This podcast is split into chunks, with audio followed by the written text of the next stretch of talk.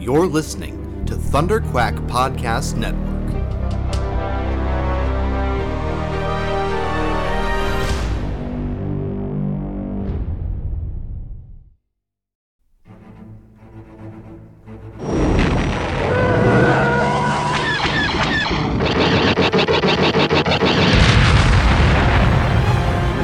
Ha! Got him! That should keep the first order off our backs. Nice work, Paul. Tim, are we set to make the jump? Yep, the engines are primed and coordinates for the rendezvous are set. All right, strap in and let's get this intel delivered to the Resistance. Punch it! You're listening to Star Wars The Saga Continues. Your hosts, Kyle Avery, Tim Gerasi, and Paul Herman, are scouring the HoloNet for news and bringing you all of the latest updates on the future of the Star Wars universe. And the future is bright indeed. So we invite you to join us on this exciting journey as the saga continues. Hey there, Star Wars fans, and welcome back to a new episode of Star Wars The Saga Continues, your podcast for all the latest news, rumors, and updates on the rise of Skywalker, The Mandalorian, Jedi Fallen Order, and all the other exciting and awesome projects coming up in the Star Wars universe. But today we are here for another installment of our saga commentaries, um, and this time we're watching Return of the Jedi. Um, I'm feeling a little under the weather, so I apologize if I don't sound like I'm conveying the proper amount of excitement for my personal favorite Star Wars movie, but I'm gonna do my Mm. best. Um, but as always, I'm your host Kyle, and I've got my co-host Tim and Paul with me. How's it going, guys? Very good. Up? Very good. This is one of my favorite. I think I've said it on the last show that Empire and Jedi are my favorite Star Wars films ever. You could flip a coin and whichever one it falls on, that's my favorite. So they're pretty much evenly matched at this point. Growing up though, Jedi was my favorite, but the, yeah, this is this is peak peak Paul Herman uh past movie. My whole childhood is, is summed up in this movie essentially. So yeah, I'm excited to, to kind of talk about it with you guys. Yeah, well, this one probably isn't definitely not my top three. I'm not sure if it's in my top five actually. Again, you all know me and Insane. not liking to rank the Star Wars films, even though I'm going to have to pretty soon. But I will say, this is probably the most watched Star Wars film for me because as a kid, this is the one that I just kept going back to and back to because I, for a long time, I didn't have the whole trilogy on VHS. It was just I had A New Hope and no, actually, it was A New Hope was recorded off of TV, and then I just had Empire and Jedi, and Jedi was the one I kept watching the most for the longest time. So yeah, probably if I were there was an official count for Star Wars films that I watched the most, I think Jedi would come out on top. hmm It would probably be the same for me, but I watched them all so many times as a kid, I really couldn't Yeah. tell you. It's probably between A New Hope and Return of the Jedi, though. Um, because Return of the Jedi was my favorite as a kid too, and then it kind of changed as I got older, and now I've gotten to a point where it's back to being my favorite. But um, I also remember watching A New Hope a lot, and specifically, I mean, I remember we watched that one so much that we wore out part of the VHS tape, and like you'd get to the Battle of Yavin, and sometimes it would work, and sometimes it wouldn't. Um, but uh, yeah, this is definitely um, you know a big part of my childhood as well. Uh, love this movie, so let's just go ahead and uh, stop talking about it and start watching it, shall we? Yes. At, at which point, of course, we'll start talking about it again. But you get my drift.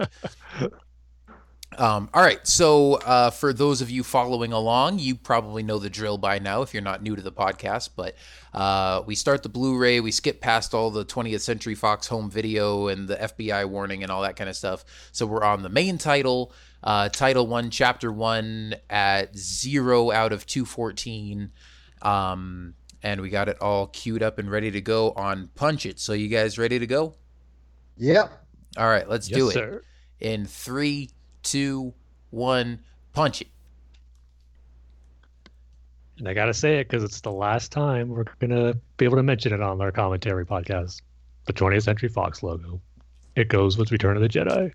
Yep. Will it come back for Rise of Skywalker though? Mm, I don't think so. I doubt it. I mean, they could because mainly Disney owns kidding, Fox yeah. now, but yeah, I don't think they will.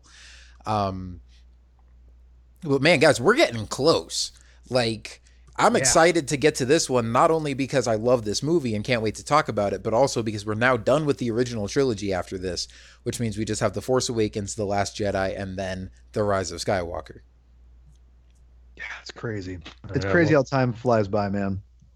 Well, just think if we were doing a Star Wars podcast about eight years ago, this would be our final commentary episode because for the longest time, Return of the Jedi was it Oh for yeah. the saga. Yeah. So it's kind of just crazy to think how far we've come now. Where before we just thought it was a six episode saga. Now we got the sequel trilogy and the uh, Star Wars story films and TV shows coming down the line and animated series. It's just crazy to think how much stuff we've gotten post Return of the Jedi once we thought that was it. And even just growing up too, um, for the first time watching the original trilogy, not really knowing that there was a prequel trilogy planned until later on, and how just before just these three Star Wars movies, and that was it.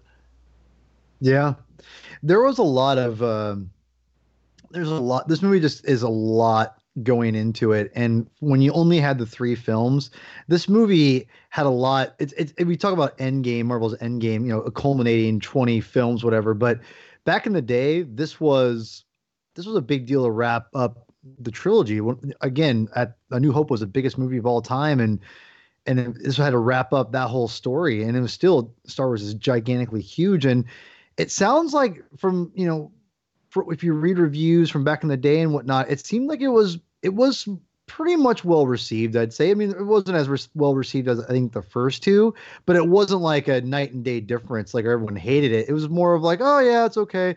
Obviously, the Ewoks get a lot of hate. We'll talk about that later. But but yeah, Yes, this movie this movie is just this movie means the world to me and i've i could yeah i could watch this this movie like empire strikes back is my get well movie and it makes me feel it makes me feel good just watching it right now and it looks beautiful and i cannot wait to get this thing on 4k Hmm. Yeah, that's got to be coming soon. Yeah. Yeah. And just imagine, because again, since us growing up with the original trilogy, mainly on VHS, not seeing it in theaters, and again, this is another movie that I don't remember watching for the first time, but I can just imagine the anticipation for Return of the Jedi. Maybe even more so for fans than Empire, because just of the cliffhanger ending you got with Empire, with Darth Vader telling Luke he's his Mhm. father, and is he telling the truth, and then Han being put in carbonite and going to Jabba's palace. So I just imagine the anticipation level was just through the roof for this movie back in 1983. that's I mean, I first time imagine I imagine it was probably similar to our level of anticipation for The Last Jedi, where I mean, The Force Awakens. Well, I guess it kind of did end on a cliffhanger with you know wanting to see what happens next with Ray and Luke, but would just that movie introduced so many things that we then had so many questions about going into the next movie, um, and so many theories and speculation and stuff. And uh, I'm sure it was probably the same case here. I by the way, that's, I just noticed the tie bomber for the first time in my life. No way. Huh. I swear. really? I've never noticed it, and just I swear, just till now, I'm like, wait, that's a, that's a tie bomber right there on the scene when it, when it comes in, and as it's they're uh, walking down, I just now noticed it. That's crazy. But yet awesome because uh, we're just talking about how many times we've seen this movie and you're Yeah. still noticing new stuff. Yeah, Yeah. I love that. I I love this scene just because I love the fact that it, it starts off with with Darth Vader being like, "Yeah, what's up? Okay, what, you know, give me an update. Guess what? Emperor's coming. Boom!" And you can tell Jerjerrod's just like, "Uh." Yeah. I, I just love it, and I love the fact that he that they're telling us, even though we probably already saw it in the trailers at this point, but right off the bat, Vader's like, "Yo, Emperor's coming. Get with it."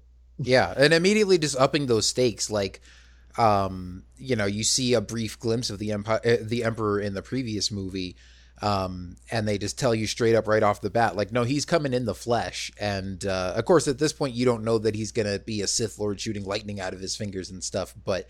Um, even this line right here, where Vader says the Emperor is not as forgiving as I am. Well, I know. yeah. you know how many imperial officers have we seen vader choke by this point so that's a pretty Mhm. ominous threat like you know to Right. get us anticipated like dang what's this emperor guy gonna be like Yeah, it's that's- awesome too that you're not going to see it right away. You got to, you know, giving you the anticipation of see the emperor in the flesh, like you said. But first, we got to rescue Han, and then yeah we'll get back to it. I think that's part of the brilliance of this movie. I've been here, by the Oh, way. oh really That- This part, yeah, it's this awesome is that you could say Death that. Valley. this is Death Valley right here. Mhm. I've been in this part. I, I walked around this area. It's it's nuts. Um, I didn't mean to cut you off. I apologize, Tim. But I, I just want to say this is my favorite part of Star Wars is Jabba's palace by far.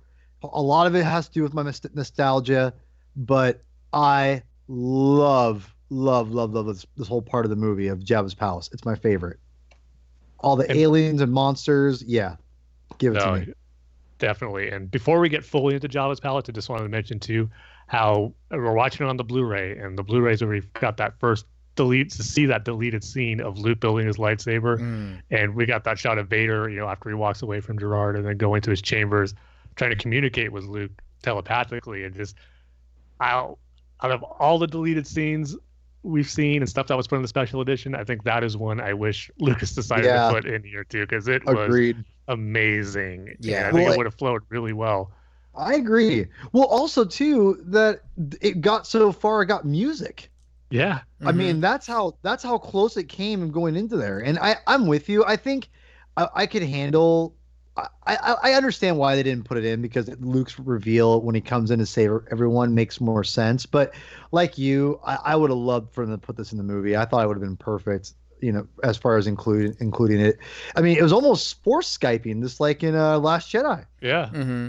Although it's funny because you think about it now, and it's like obviously like knowing the movie as it is for so long then you see something like that and it's like oh that would have been a really cool addition but when you look at the whole thing in context it's like yeah i do think maybe it makes more sense like the reasoning for why it was cut um, because as much as it, it's cool to see somebody building a lightsaber in a star wars movie for the first time um, yeah still yeah. i think that reveal of you know r2 shooting it out and luke catching it on the sail barge is uh you know, just such a cool, like, heroic moment. And I don't know that that would have quite the yeah. same impact if you had already seen him ignite the lightsaber earlier in the movie.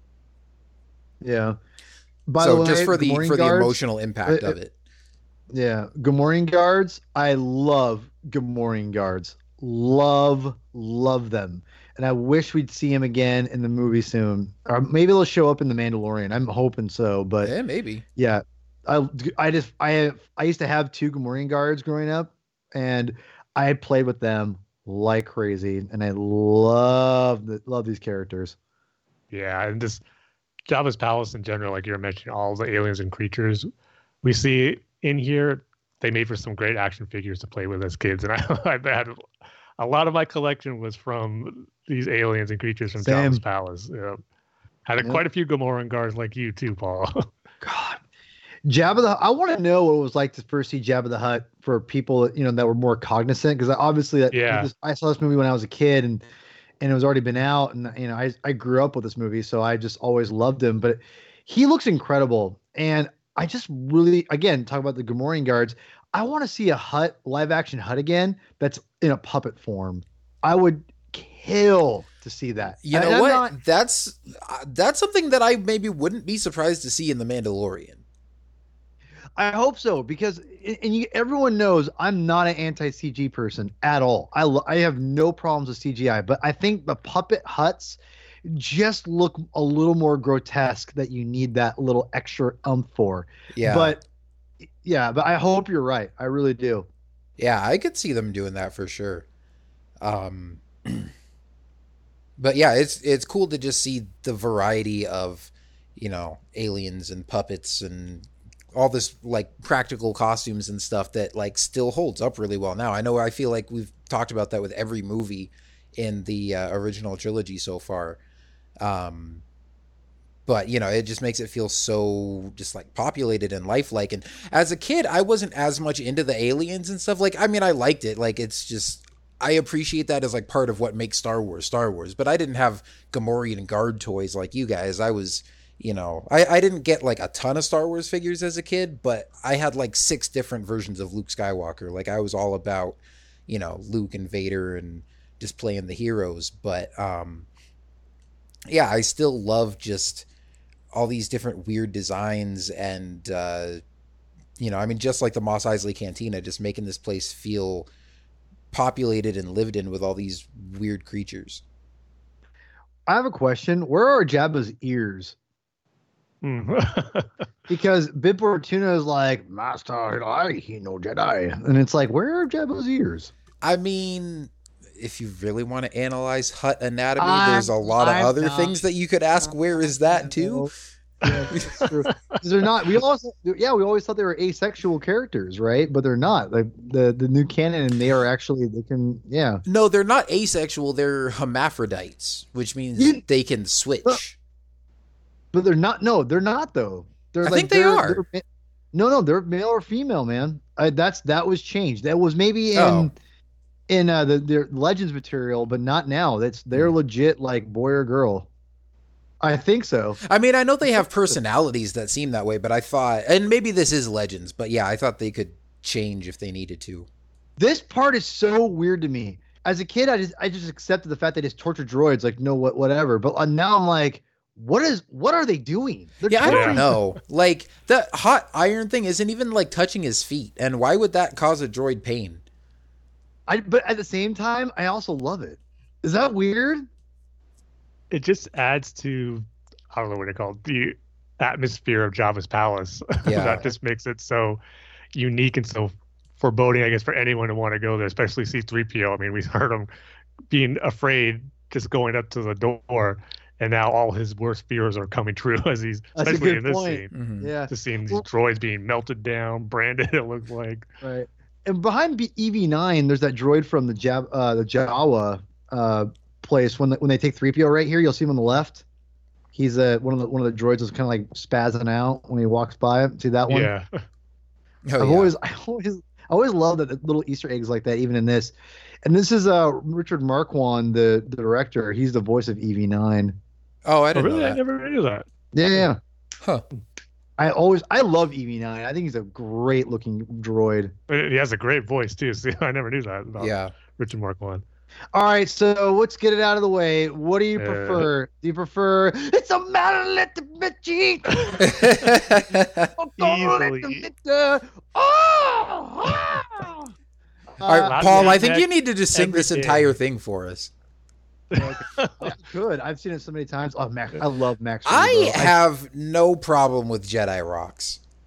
I, I do. I'm with I'm with uh, Tim. Tim, Yeah. uh, I la- la- Lapti Nek is this is I'm I'm again I'm not anti CG person, but this is just this is a little rough. This is Uh, yeah like not to mention the visuals, but just the song in general too. I mean, yeah. The song is not great. I, I th- actually the visuals aren't or whatever. I don't mind the visuals that much. Ugh, the freaking drummer, uh, what's his name, uh, Weequay. It's so weird. it just seems to me that it's almost because, like you said, Paul, having watching the original so many times, it just feels like they're two set. It doesn't feel like it's part of Jabba's palace. You could tell it's like yeah.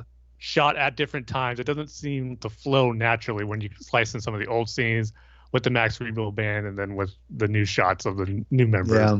Yeah, I But will say the the two things I don't like, if you know, as someone who like, I mean, I I'm not like staunchly one or the other. It just doesn't really bother me. But the the two things I don't like is those quick shots of like Sy Snootles and the other hairy guy, like the times when they sing like right at the camera and get their mouth right up in your face, like that's distracting. Yeah. This is so crazy. The fact that they shot this, what, 15 years later, and Oola looks exactly the same. Yeah. yeah. Like, literally exactly the same. That's crazy. I mean, I, I love that addition, by the way. Like, again, that was a great addition. People be like, why do you have have that in in the movie? It's like, it's awesome. Mhm. I love that stuff. Yeah, that's like it's like something that's just a nice little added touch that doesn't hurt anything with, Yeah. about the movie. It just gives you again one of those like teases for like if for someone who's watching it for the first time, like oh, what's coming out of that door once it rises, but then you'll find out later to see what exactly is. So just a little for more like foreboding of stuff we're gonna see later on. I Mhm. seriously love this movie so much. Just seeing this, I'm just like, I'm just like, I'm just want to keep watching it. I'm just, oh, I love this movie. Yeah, And it's so Boushh. it's so funny that you and me both love this a lot and have it like near the top of our list but i feel like we love it for completely different reasons because i love all of i love all of this stuff too but like the second half of the movie is the stuff that i'm like oh man i can't wait to get to that though You know, I, I I've grown to love everything. I love how he burps at her. um, but yeah, no. Uh, this all the stuff is costumes. I'm a costume person. I, I get made fun of a lot by my friends about like, you know, Justin Bulger, of our friend, will be like, "Oh, don't you put a costume on it? Will you like it then?" I'm like, "Yeah, I will, jerk." You know. and, you know, and so yeah, so what? So. But yeah, I'm all about costumes, and I love your karate chops in my hair. yeah. Um, but, uh, so sorry, I'm just gonna I'm gonna do that That's all awesome. day today. By the way, I just I just seriously gonna do that all day. Um, but no, I the the the, the designs for this movie are just phenomenal, and Boushh, Jabba, uh, just incredible, and I just love everything they do in this movie. And I, again, I I just I always wanted a Boushh figure growing up, and I didn't get one. That I was one. It was funny. I had one for the longest time where it was the Boushh figure, Leo the Boushh figure, but I never had the helmet. Like I lost it for, Oh, then that's, standard. for the longest time, and that was the only figure I had of Leia. And it's funny now I'm thinking about it. I it took me forever to get a Luke figure too, so I would kind of substitute the Leia uh, Boushh figure as Luke and Leia. Oh, nice. I eventually got another Boushh figure with the helmet, but I made sure like I every time I was done playing, I had to take it off, put it in my a bag of all the accessories that came with the figures to make sure they wouldn't get lost. But it's such a great looking design, a great voice Yeah. too to go with it. great Mhm. everything is so great and one of the things uh speaking of action figures i remember um my mom and my mom and me we went into i want to say kb toys and i remember Uh, going now, back That's a name I've not heard in a long time. right it was something like that. I miss KBs. yeah same. But listen to this. This is, this is why i'm bringing it up because lando right here in skiff guard again great design. Great great Yep. design. Um i remember going into it and like and go, my mom was like let's go in this toy store. I, I vividly remember going in power of the force 87 i remember this so vividly looking at and there's a wall that they had this like a, a whole wall of return of the jedi or excuse me star wars power of the force figures i got luke without his helmet or luke or excuse me luke uh, stormtrooper luke and lando calrissian skiff guard and I I lost Luke's helmet. I lost Luke. I don't think I have Luke anymore. But I had but no no crap. I Lando and his helmet survived. I have both still to this Nice. day. And so I, I thought it was pretty impressive myself. The, those usually helmets and weapons are always the first thing to go, right? But I always Yep. managed to keep his helmet for whatever reason. So I like how too when Jabba's sleeping, some of the other members' palace just go on his dais right there and just sleep on it to make it their own bed. well, it's, well, they're all sleeping there. That's what's so weird. They're all just sleeping in there.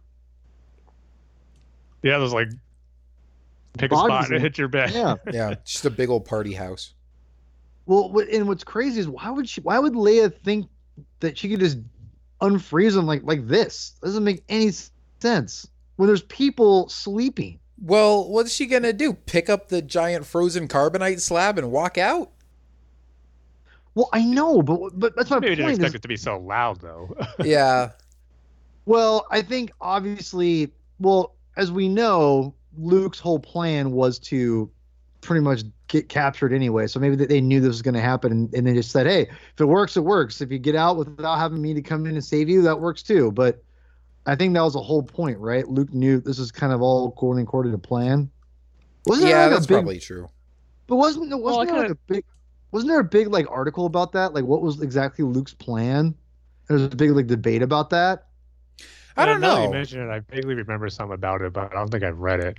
I mean, I I'm think it was kind of more what you were saying, where it was like, try it and let's see, you know, try for hoping it works. But Yeah, Yeah. you know. the eventuality is you'll probably have to come in and save, you know, or do what probably how I'm figuring what we end up seeing in the movie. Mhm. yeah. Yeah. probably had different contingencies. I mean, he had a lot of different kind of layers to that plan of Yeah. getting everybody on the inside. So, uh, you know, I mean, heck, why couldn't uh, Lando just do it? You know, who, how long had he been in there? Yeah, that's good. That's a good question. Well, thank. But like, good. No, I'm just gonna say, you know, thankfully we're finally in the Star Wars comics now, going to be venturing into the period between Empire and Jedi. So maybe we'll finally get Oh, that's Yeah, right. answers to this stuff. Too. oh, and it's Charles Soule too. Yeah. Oh, praise God. Yeah. praise God. We are in good hands, friends. You know what I th- think is really interesting is the fact that you know legend has it that originally you know George's plan for this um, at one point return like this movie was supposed to be all about them rescuing Han from Jabba, and then there was going to be a whole se- episode seven, eight, and nine that was like a whole other trilogy about Luke trying Yeah. to redeem Vader, and then he kind of scrapped that plan and just condensed everything into this one movie. And it doesn't feel like watching it. You wouldn't think that he combined four movies into one. You know, like made this the first half and then took a whole other trilogy and combined that into the second half. Um, you know, so he, he- I mean, I think he, whatever he did to change the story, he just made it flow really well. Well, there there is truth to that because uh, if you read the highly recommended Secrets of Star Wars or the Secret History of Star Wars, whatever it is, and it's it's an audiobook you can get. It's fantastic, and they chronicle basically it basically lays out. He kind of admits it, but. 789 was supposed to be the reveal of Luke's sister and and when when Yoda says there's another that was going to be the next trilogy was going to be about her Hmm. and so, but what happened was, uh, Lucas got, um, I want to say he got divorced right before Return of the Jedi. And that, and he was just kind of burned out of everything. So Leia wasn't originally his sister. And Oh, so he was going to have a sister who was somebody else. Mhm, Oh, exactly. See, I didn't know that part. So, and the Emperor in the whole next film set of films was going to be about the Emperor. I, I, so I think you might be right. I don't remember the the Jabba's palace thing for Episode Six, but I think you might be onto something with that because the whole point was Luke's sister was the other, per, obviously the other person. So when what? So when Lucas was like, I need to get, I need to be done because I'm I'm sick, I'm tired, I gotta, I want to raise a family, and I'm getting divorced. I need to focus on my family, kind of a thing. So he needed to wrap everything up. So he killed the emperor and he made Leia the sister to wrap everything up so there would be no no loophole. So he can just Mhm. stop there. And then if he wanted to make more films, he would make the prequel trilogy. That's why episodes episodes at seven, eight, nine are so interesting because the emperor was always supposed to survive. I think even to twelve. I think it was supposed to be twelve episodes. it was So- supposed to be. It was supposed to be twelve. Yeah, because there was going to be, yeah, seven, eight, and nine was going to be about Luke fighting the Emperor. But then there was going to be another like seven, eight, and nine that would have you know Luke be like the old mentor to a new generation. So Yeah. So yeah, so I think there's so I think you're right. And I think that it that's but that's why if you're wondering why Luke is or Leia is all of a sudden randomly Luke's sister, it's, it's because he had he tried to wrap up everything in one movie. And as you can see now with The Rise of Skywalker, that is you know, there is a little bit of hints of that of what he maybe he was thinking about because I think it sounds like Palpatine was always meant to come back at some point, but uh, but yeah, either way, that's it. is- This is somewhat in line with George's vision with Palpatine coming back because Palpatine was supposed to be the overarching villain for the whole time, pretty much. mm-hmm. and we passed a little bit, but Luke just entered Jabba's palace, and that's got to be one of the best entrances for any character in a Star oh, Wars movie. sure. Yeah. is Wait, amazing. well, he chokes him. You don't know if he's like dark or not. Yeah, I mean that's always up for debate too. Is he choking him? Is he just like putting him to sleep? I always assumed he was choking him as a kid because I mean they're grabbing their throats as they're like going to the wall and falling down. But I thought Man, they were just going ha- to sleep as a kid. how Well, I think I think he's ch- you can see he's choking them. Like they look like they're choking, but I don't think he kills them. Like he's and I think it is kind of like it's the first time we've seen Luke since the reveal that Vader's his father, and so I think he did want to play on expectations a little bit and be like, has he gone dark? Like obviously he's wearing all black, like um so it gave him a little bit of a darker edge, but I think he's just doing what he's got to do to get these guys out of his way, but I you know, he's not going full Vader and like murdering them.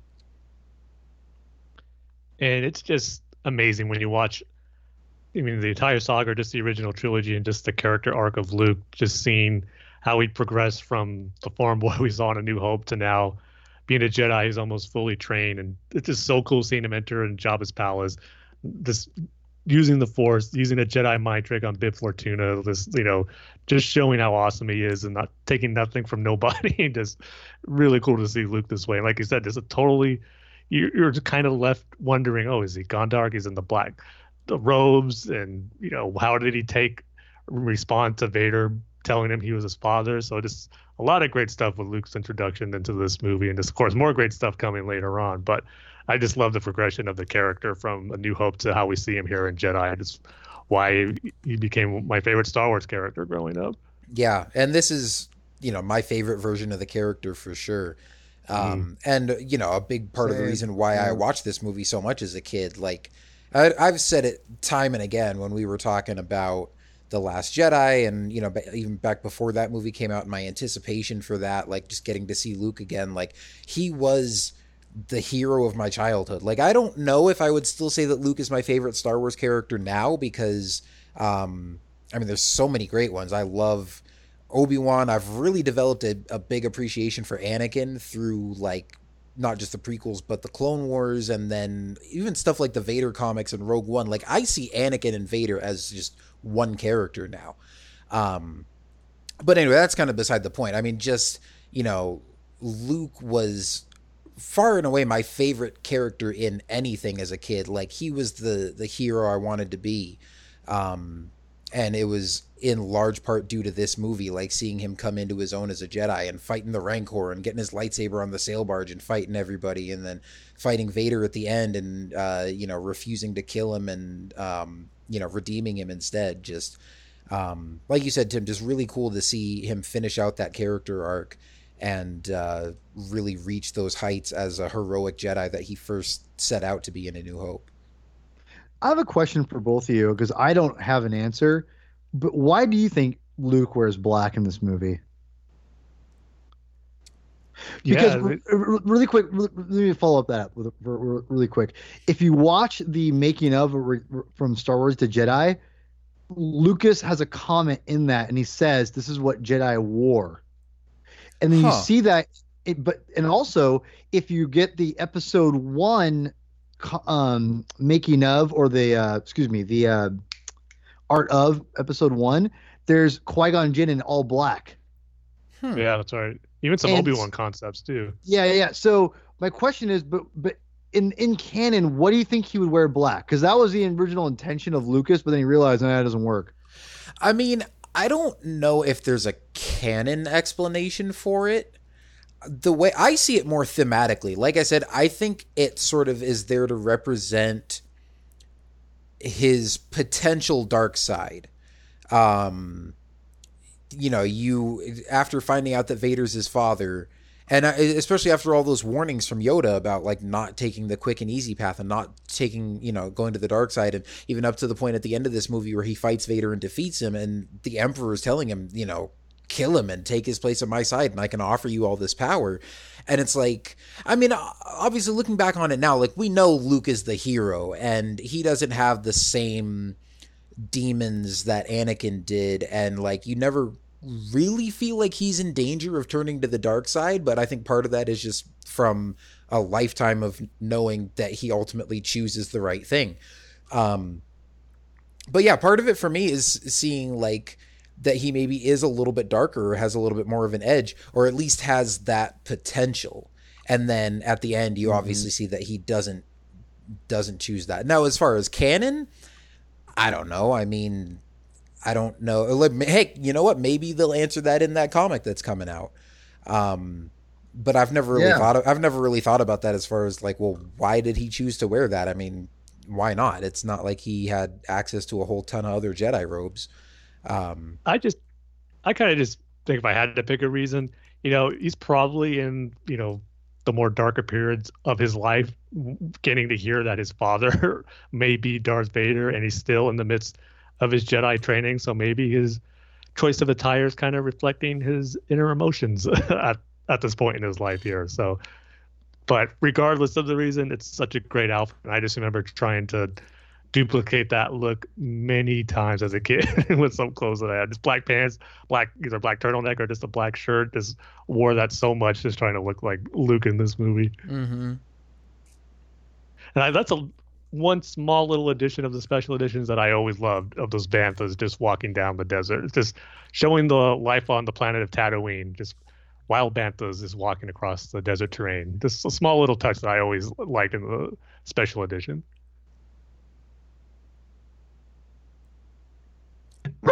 Ah, sorry, my dog is barking. I apologize. I thought she was done. She was not done yet. Stop barking, Bean. Shut up. There's a. I also love the these Jawas are trying to jump up with Jabba. Like I want to snuggle with Jabba. No, I to snuggle with Jabba. I mean, we didn't get to really talk about it, but the Rancor sequence, Luke, I gotta say, I mean, there's some shots maybe that don't hold up quite as well, but for the most part, it's still such a great effect. Just using, you know, that puppet and just the great techniques they use to have it just seem like a life-size monster going up against Luke. It just still holds up really well today. Mhm. Oh, for sure. Yeah, it definitely How- does. How messed up is it? Like Bib Fortuna is pushing Leia up against Jabba. God, it's so dark and weird, and I love it. Not because it's like it's it's just like it's just weird and just very, you know, again, just it's gross and weird, and the fact that it just go that far, it just it gives Leia more reason to like destroy this thing. You yeah, know it what I makes mean? it makes it more satisfying when you see her choke him out. Yes, thank you. Yeah, gosh, never. Th- this is what kids all, all try to do when yeah, they're younger. The, the, Yeah. the classic Luke Skywalker. go I on knew- the I- of your couch and just I, a kid, at, a kid at my school told me that he tried the Luke Skywalker and chipped his tooth doing it. oh my gosh. ooh. Yeah. Now, so I think I think I might have talked about this on a, a previous show or something, but the barge here, my friend said he went he he was a kid when this happened, but it, this barge was in, in like still built in Arizona for years and left there for years. And a friend of mine like had a had his, his dad and had a picture with it, like them looking down on it, like it was on top of a hill they were on, like a sand dune, and that barge was still there, and it was there for years until they finally got rid of it because I think homeless people were in it or something. Huh. Does that make sense? Does that remind anyone? Anyway, I, I know that for a fact. He said it was at because the picture of him was like in the mid 80s and he was, he was like you know four or five years old and he's only a year older than I am and he said yeah it, it was still there for a long long time. Yeah, that's crazy. I think I know I've heard that before, but it was probably from you. Um, Yeah, probably from me. yeah. but it's it, I mean it's cool because I live in Arizona and I know where those sand dunes are where they filmed it. Because if you drive from here to I think it's San Diego because like I live in Phoenix and you take a different way to to get to San Diego than you do to like L.A. Um, but taking one of those highways out to California, you can see it right off to the side, and there's all these sand dunes and stuff. We'll have to do that sometime. We sh- why didn't we do that last time, Tim? I know. What were we Probably not enough time with it. we were No, we didn't. Yeah, we yeah we didn't really have enough time. Yeah, you're right. But man, this sequence is amazing. One of the best action sequences in all of Star Wars. Just Yeah. Oh, yeah. the adrenaline you feel once R2 shoots out that lightsaber, Luke just r- raises his hands up to catch it so casually, but when he ignites it, it he just means business. And the music that goes along to it. Oh, Oh, Yeah, I love good. this music. It's uh I mean this is yeah, one of my favorite action scenes in all of Star Wars and one of my favorite uh soundtracks in all of Star Wars too. It's just such a great like this encapsulates just that adventure spirit of Star Wars. Mm-hmm. totally. Yeah. What were you saying, Tim? No, just like you said earlier, just as kids reenacting the sequence so many times. I remembered going on like the armrest of the couch. I would be ready like to jump off there. We had a classic green bat that my brother would toss me as I pretend to jump off and go back on and catch it. And then we'd start going at it. But uh, So- here's the first big bummer of the movie: Boba Yes, Fett going yeah. out. that way. Uh, You know, Lucas on the commentary said he almost put a scene of, of Boba Fett climbing out of it. I wish he would have. me too. That would have been awesome. So I, I want to know if you guys know about this. And maybe again, I'm not trying to be like, did you know about this, guys? But uh did you know about the why the lightsaber is green? because it looks freaking trying to remember- I awesome. That's why. Because in the first trailers, he had the blue lightsaber. In like the very first I think trailer for Return Yeah, of the. Jedi, it was blue. Well, but you're right. It is. It is. So I didn't know this either. It was John Beerley, my good friend. He explained it to me because he's a huge Luke fan, and oh, it's awesome. The tails wagging. Um, what what it was, and it makes a lot of sense what he told me, is because it was hard to see in the blue lighting of the sky when he was swinging it around. Oh, that and he makes makes couldn't sense. see it very well. So they decided to make it, it. So they made it green because at one point it was there were o- only going to be blue and red lightsabers, Yeah. and they did green. He goes, "Oh, make it green, make it stick out better." And think about that. This, these offhand like decisions of, "Oh, we'll make it green," it, that because because they couldn't see it very well, and there's only supposed to be two. Now it's only going to be three. There's only blue and green, you know whatever. It's just interesting that it happened, but genius move on his end. I mean, again, he I don't think he meant it for it to happen, but it ended up really opening like, oh, a different color lightsaber. That wasn't his intent at 1st Mhm. It's just interesting. Yeah. And I just another thing I love about this whole sequence, it just makes me think about to A New Hope where Luke had this plan to rescue Leia and the Death Star and it did not go, you know, the way he thought of. He kind of once they were in that shootout, he didn't know what what to do. But here you just seen him take charge, his plan going into effect here, just not letting anything stop him, taking down all of Jabba's men here. Just he's just like a, a force here, no pun intended with the force, but just like a wrecking force, just taking down anyone in his way, making sure he rescues his friends. Just again going back to that character arc and the growth of Luke to where we first saw him into this movie. I just love it so much. Yeah. Well, heck, he didn't have his. Uh, well, I mean, he did have the lightsaber, but he was not nearly as proficient with it back in A New Hope when they were having the Mhm. shootout on the Death Well- Star. What was that guy j- j- when like Leia's like bring the thing around? What is that guy diving for? You see him like kind of dive in behind her, but where's he going? Oh, I don't know. I I always want to know that. that. Come on. yeah, Yeah, and again, just a- you know, blowing up the deck, doing the whole like Tarzan rope swing. I mean, I guess that's kind of going back to the. Uh, it's almost like a reenactment of the swing across the Death Star chasm, but. Um, God, I love this. Yeah, and then again, just the music, the sail, the, the sail barge exploding in the background as the heroes get away. It's just, like I said, just peak Star Wars, like kind of just lighthearted action adventure, like blowing up the bad guys, rescuing all the friends. The gang's back together again. They make an escape in the nick of time. The John Williams score swells behind them. Um, it's just so great. This this is where I would famously turn off the movie. Is right here.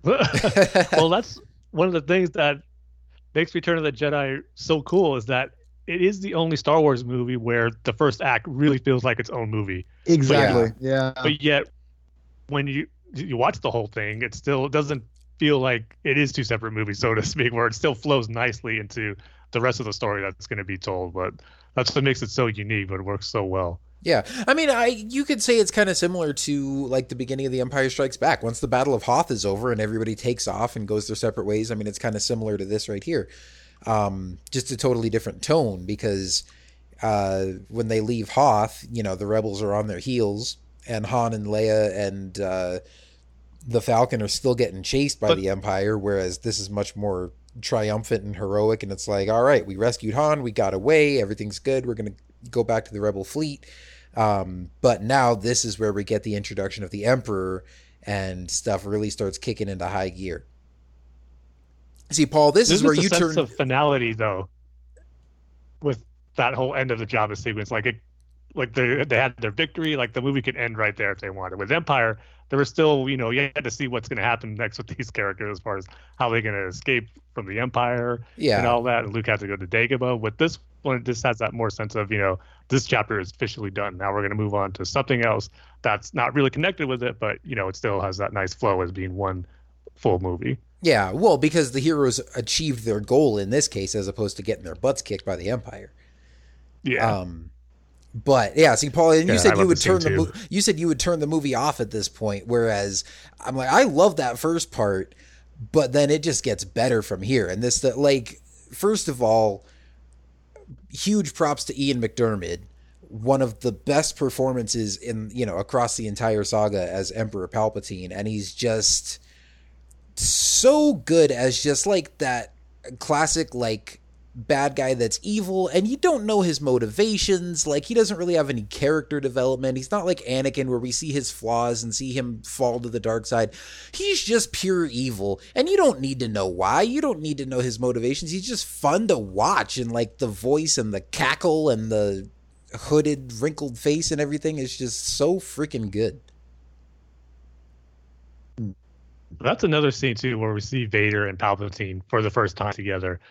Um, of course, if you're watching it by how they were released for the first time, but if you watch episodes beginning with episode one and you see the whole prequel trilogy, I think that just adds more weight to that scene as well. When you hear uh, the Emperor say, "You know, rise, my friend," referring to Vader as his friend, and we know their relationship and their history. together once he was Anakin and he was a Chancellor. And I just love the more added history you get with these two characters. So when you watch that scene now, you could just call back to so many moments with Vader or Anakin and Palpatine, whether it was in the prequels or the Clone Wars, and just all they've been through. And yeah. it's all leading up to this big moment coming up later on in this movie. Yes, I do. Now, hmm. I've seen this. It's not a problem I have with the movie, but I've seen over the years this scene get a lot of flack for how quickly Yoda just, you know, goes from walking around to being on his deathbed, barely talking. Did that ever bother you guys at all? Because it never really nope. did for me. No, no, nope, just never did. For me, you know, Yoda knew all along this was going to be his time to go, and he's nine hundred years old, you know, but he he died yeah. too quickly. Look yeah. as good, you will not. yeah, exactly. Oh, that's a great line too. No, I, I never. I, I think when you're a kid, you just take things at face value more. As when as you're an adult, you're so much more critical just of everything, because that's how we, as you get older, it's hard to have that whimsical nature, and I think that's. You know, uh, to be honest, I, re- I really think that that's why the prequels were so you know, negative, is because people just didn't understand that they were and, and we I mean it's obvious, but what I guess what I'm trying to say is now is I think with the sequel trilogy, there's a little more at least an understanding of of this is kind of aimed at a different demographic. Not everyone feels that way, obviously, but I feel that they're they're a little more forgiving of the sequel trilogy maybe than maybe the the prequel trilogy because at that point we kind of a lot of people have kind of realized, oh yeah, I, I, as a kid, I'm not gonna like hate these things as much. Or those people, I, have seen even like commentators for for Star Wars stuff on different like YouTube channels and whatnot. They say, "Well, I used to really hate the prequels. Well, now that I had a daughter, I kind of I kind of see it through her eyes. Or now, now I, you know, I'm just like, well, no, no crap, buddy. I mean, come on, figure it out. Like, you're you know, again, when I was a kid, I just the stuff like this, nothing bothered me. Nothing was like, Luke's characterization just doesn't really make sense to me. Like that stuff just doesn't just doesn't matter to me. I just took it at face value. And for better for worse as an adult, you just you just get more critical of that. And and mm-hmm. again, eh, with with for me, nothing will change my view of this movie. There's there's nothing can. I've, it's ingrained in my soul, literally oh, in my yeah. soul. So there's no way that people like could say, "Well, doesn't this make any sense?" I'm like, no, it doesn't. Make, it, it, it doesn't bother me, or just you know whatever.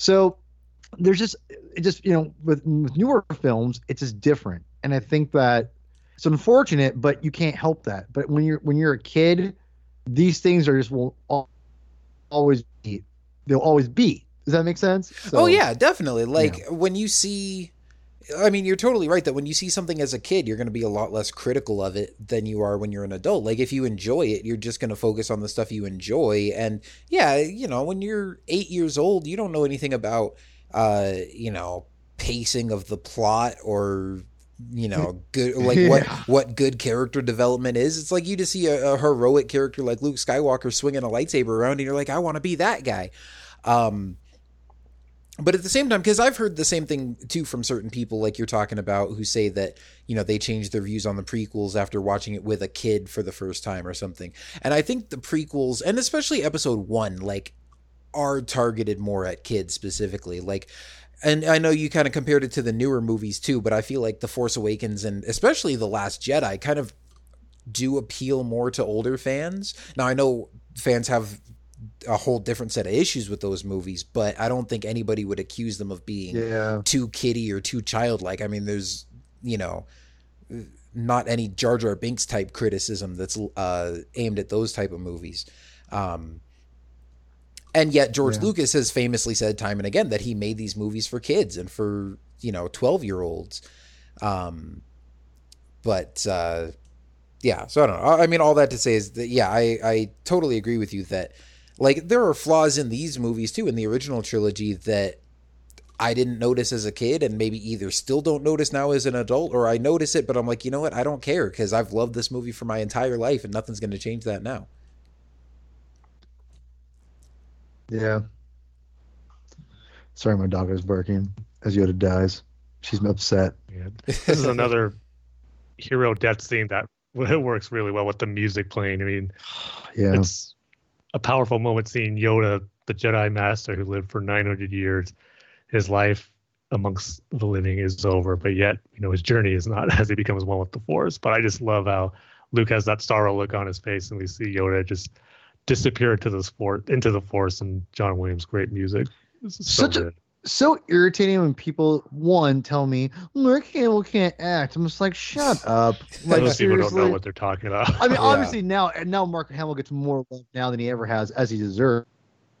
But back in the day, Mark Hamill, uh, and you're just like, how, how, why did Hollywood shun Mark Hamill? He's so good.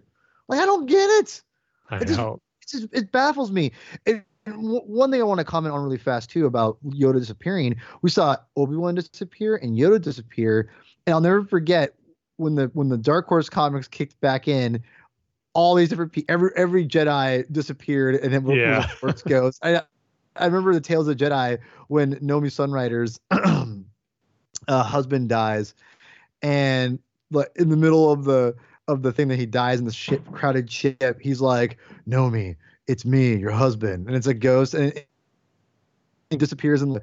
I don't know if he disappears completely or not. I think he does, but his big force ghost appears where it's like, take my lightsaber, become a Jedi. And it's just so funny. Like they just judge three movies at face value, as they should, right? Because Lucas was going to tell, didn't tell him anything. hmm Maybe yeah, at first with some of the writers like Timothy Zahn, but he pretty much was just like, "Oh yeah, figure it out yourself. I don't care." And you know, and then, then he's like, "Oh, by the way, no one, not everyone can disappear. Not everyone can be a force ghost. Would would have been nice if you would have told us this, you know, 30 years ago." But But yeah, I, I I just think it's funny. Like, you know, for a while we only had these three movies to judge what a Jedi was. So you thought, okay, all Jedi's disappeared, all Jedi's became Force ghosts. Okay, so but no, that's not the case. It's just it's just interesting. yeah. Oh yeah, you're right. Of course, we've been talking over how this. the story has progressed. Yeah, we- we've been talking over this the whole time and kind of skipping over like the meat of the story that they're talking about here, where Yoda did confirm to Luke that Vader's his father and saying that he has to confront him again to become a Jedi. And now, um, you know, just uh, him having this conversation with with Obi Wan again, and it's it's crazy to see now, like in retrospect, again, Obi Wan thinking that Luke is the chosen one and thinking that Anakin is just gone. Um, and Luke saying like, no, I can't do it. I can't Yeah. kill my own father. And even Obi Wan, who you know we know him as such like a good Jedi, he's like, no, you got to kill this guy. Like Anakin's gone, and he, it, you know, even it's nice to see him reminiscing on him and telling him like how good of a friend he was and stuff. But he's like, no, we need you to defeat Vader now. But Luke is like the last one in the galaxy that still has hope for him. Yeah, that again it's just the brilliance of the star, the story of Star Wars, and why I love it so much, and just how you know Obi Wan and Yoda are just so dead set in their ways and thinking. You know, they were humbled in Revenge of the Sith, obviously, by having that great defeat. They had to go into exile, and obviously knew some had to be done differently for the Jedi to survive, but yet they're still kind of holding on to. It's it's funny when you think about as Obi Wan says, all these Sith deals in absolutes. They're kind of thinking the same thing as far as the absolute of needing to kill Vader. There is no Mhm. other way for the for the Jedi to survive unless Luke kills Vader. But that's what makes it so great, where Luke contradicts that in the end, and just knowing it's the total opposite is what's gonna save the galaxy and stop Vader and Palpatine. Uh, later on, which we'll I'm sure we'll get into, but it's just so great. And another little touch in that scene where Luke is talking to Obi Wan is that how that is the only time I believe Luke ever calls Obi Wan Obi Wan because every time he refers to him or talks to him, it's always Ben. Oh I think yeah, by him calling him Obi Wan when he sees him is kind of showing his frustration or being a little upset with him there because of him telling or misleading him how Vader wasn't uh, or killed his father and until Obi Wan says the classic line from a certain point of view, what I told you is true. But you know, all that time that Luke was probably upset with Obi Wan Yeah, for sure. yeah, and again, that's another thing I can't wait to hopefully get more insight to as far as if Luke had much conversations with Obi Wan between the time of Empire and Jedi, or was that the first time uh, they were speaking to each other since uh, Vader told Luke he was his father? I kind of hope that is the case because reacts to seeing Obi Wan. It is well, obviously he says the line, "Why didn't you tell me?" And so that has to be the first time where they talked again. But I wonder if there's gonna explore maybe Luke trying to get in contact with Obi Wan, but Obi Wan's not responding for some for some reason, which maybe we'll get an explanation for. But that's just another area in the gap between Empire and Jedi that I hope gets explored. Yeah, as well That's a as hopefully question. the I- Battle of Taanab that Lando just mentioned.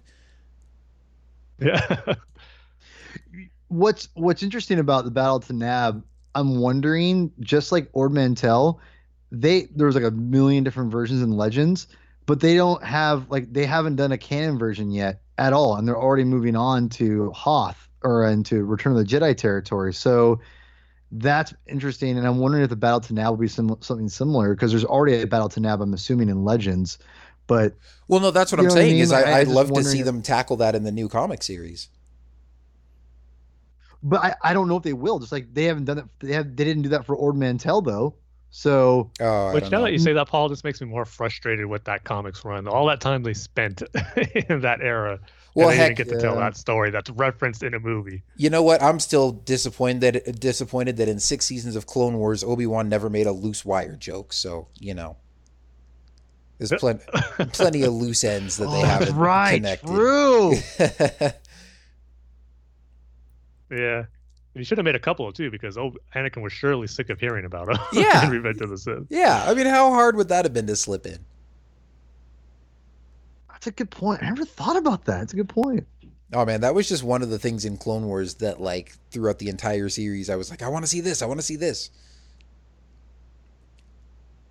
But I love this scene too. Again, it's cool to just see the heroes all coming back together, and it's the first time that we see the whole Rebel Alliance together again. Um, Mhm. Whereas, Mhm. you know, obviously the last time, really the last time that we saw any sort of rebel force together was in like on Hoth in uh, Empire Strikes Back, and they all kind of get their butts kicked and get scattered, and then you do see the rebel fleet at the end of that movie. Um, but again, they're just kind of chilling out in space. They're not preparing for a battle or anything, and so now to see them with uh, you know these new leaders like Mon Mothma and Admiral Ackbar, and seeing uh, their whole fleet assembled, seeing these new starfighters. Like right now, you can see a B wing in the background. It's the first time we've seen those guys, and they're preparing for their attack on the Death Star. It's like, all right, we're gonna get to uh, you know see these guys kind of regroup and get back in the fight.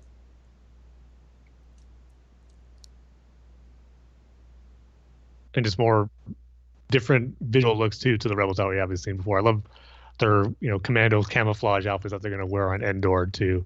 Mhm. Just because from what the outfits saw them in Hoth, and then even in the beginning of A New Hope, even though they're technically all around soldiers, but still they're fighting for the cause. And this is probably the most relevant Star Wars quote ever for me, where Han says, "Yeah, I don't think the Empire had Wookiees in mind when they designed her, Chewie, because I'm six foot eight, and I say that every time I get on an airplane or in a cramped car, or yeah, my knees are always up in my face."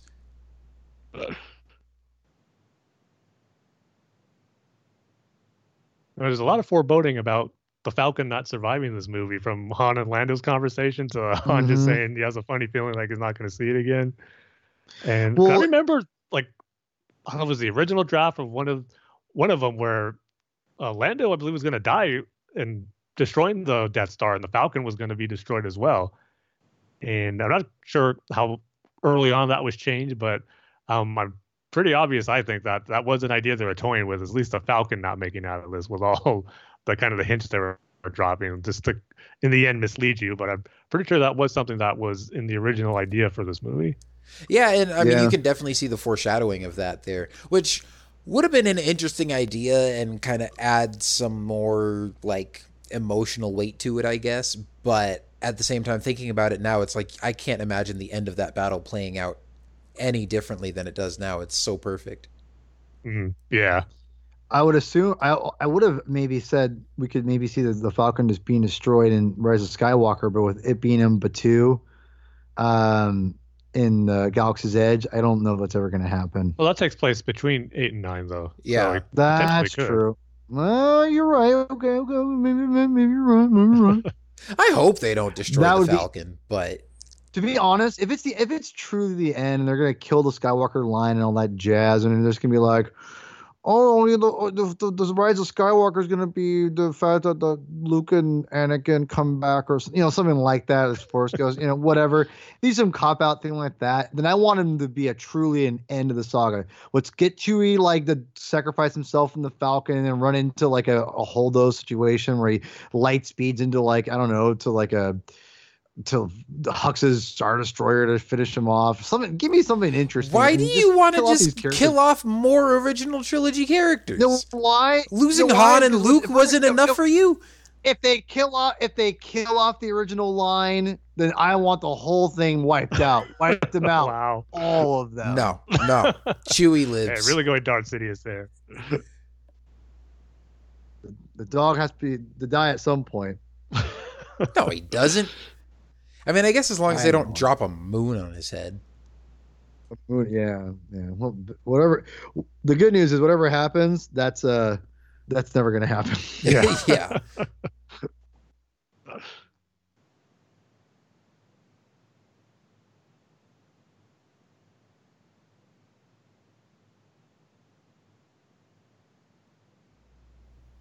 Don't worry, guys. We didn't lose the connection. We're we're just sitting here enjoying Star Wars. I know. I just thinking about the tension between Luke and Vader here. Vader, knowing Luke's on that ship, obviously, and just wondering what's going on in his head. You know, allow him to go follow the Emperor's, you know, orders, or you know, does he have some other idea scheming in his head to get Luke to join him and overthrow the Emperor? Because it takes a little while to decide and give the okay for them to land on there, even though he had the orders to. Yeah. Well, plus I think didn't we just have the scene where uh Palpatine tells Vader like he will come to you and then you will bring him before me. And so Mhm. um but I mean I guess they could have just captured the ship, but still I think Vader just kind of wants to see how it plays out. Um and he wants to see if Palpatine's right and if Luke can really will differently. well, and he, I think he wants to see if Palpatine's right and see if Luke really will come to him. He's like, he's not going to give him a choice if he captures the shuttle, but you know, I, I think he is hoping that Luke comes to him. But he's also maybe still holding out hope that he can convert Luke and that the two of them can overthrow Palpatine. Yeah, yeah, definitely. That's I'm sure going on in his head as he's you know not giving the order okay to Piett there to go ahead and allow them to land. Is thinking of you know the, the many possibilities I'm sure he was contemplating about how to best proceed with getting Luke uh, to come to him. Yeah, as any good Sith apprentice would do. How can I obey my master, but also try to twist the situation to my advantage and get the upper hand? Mhm.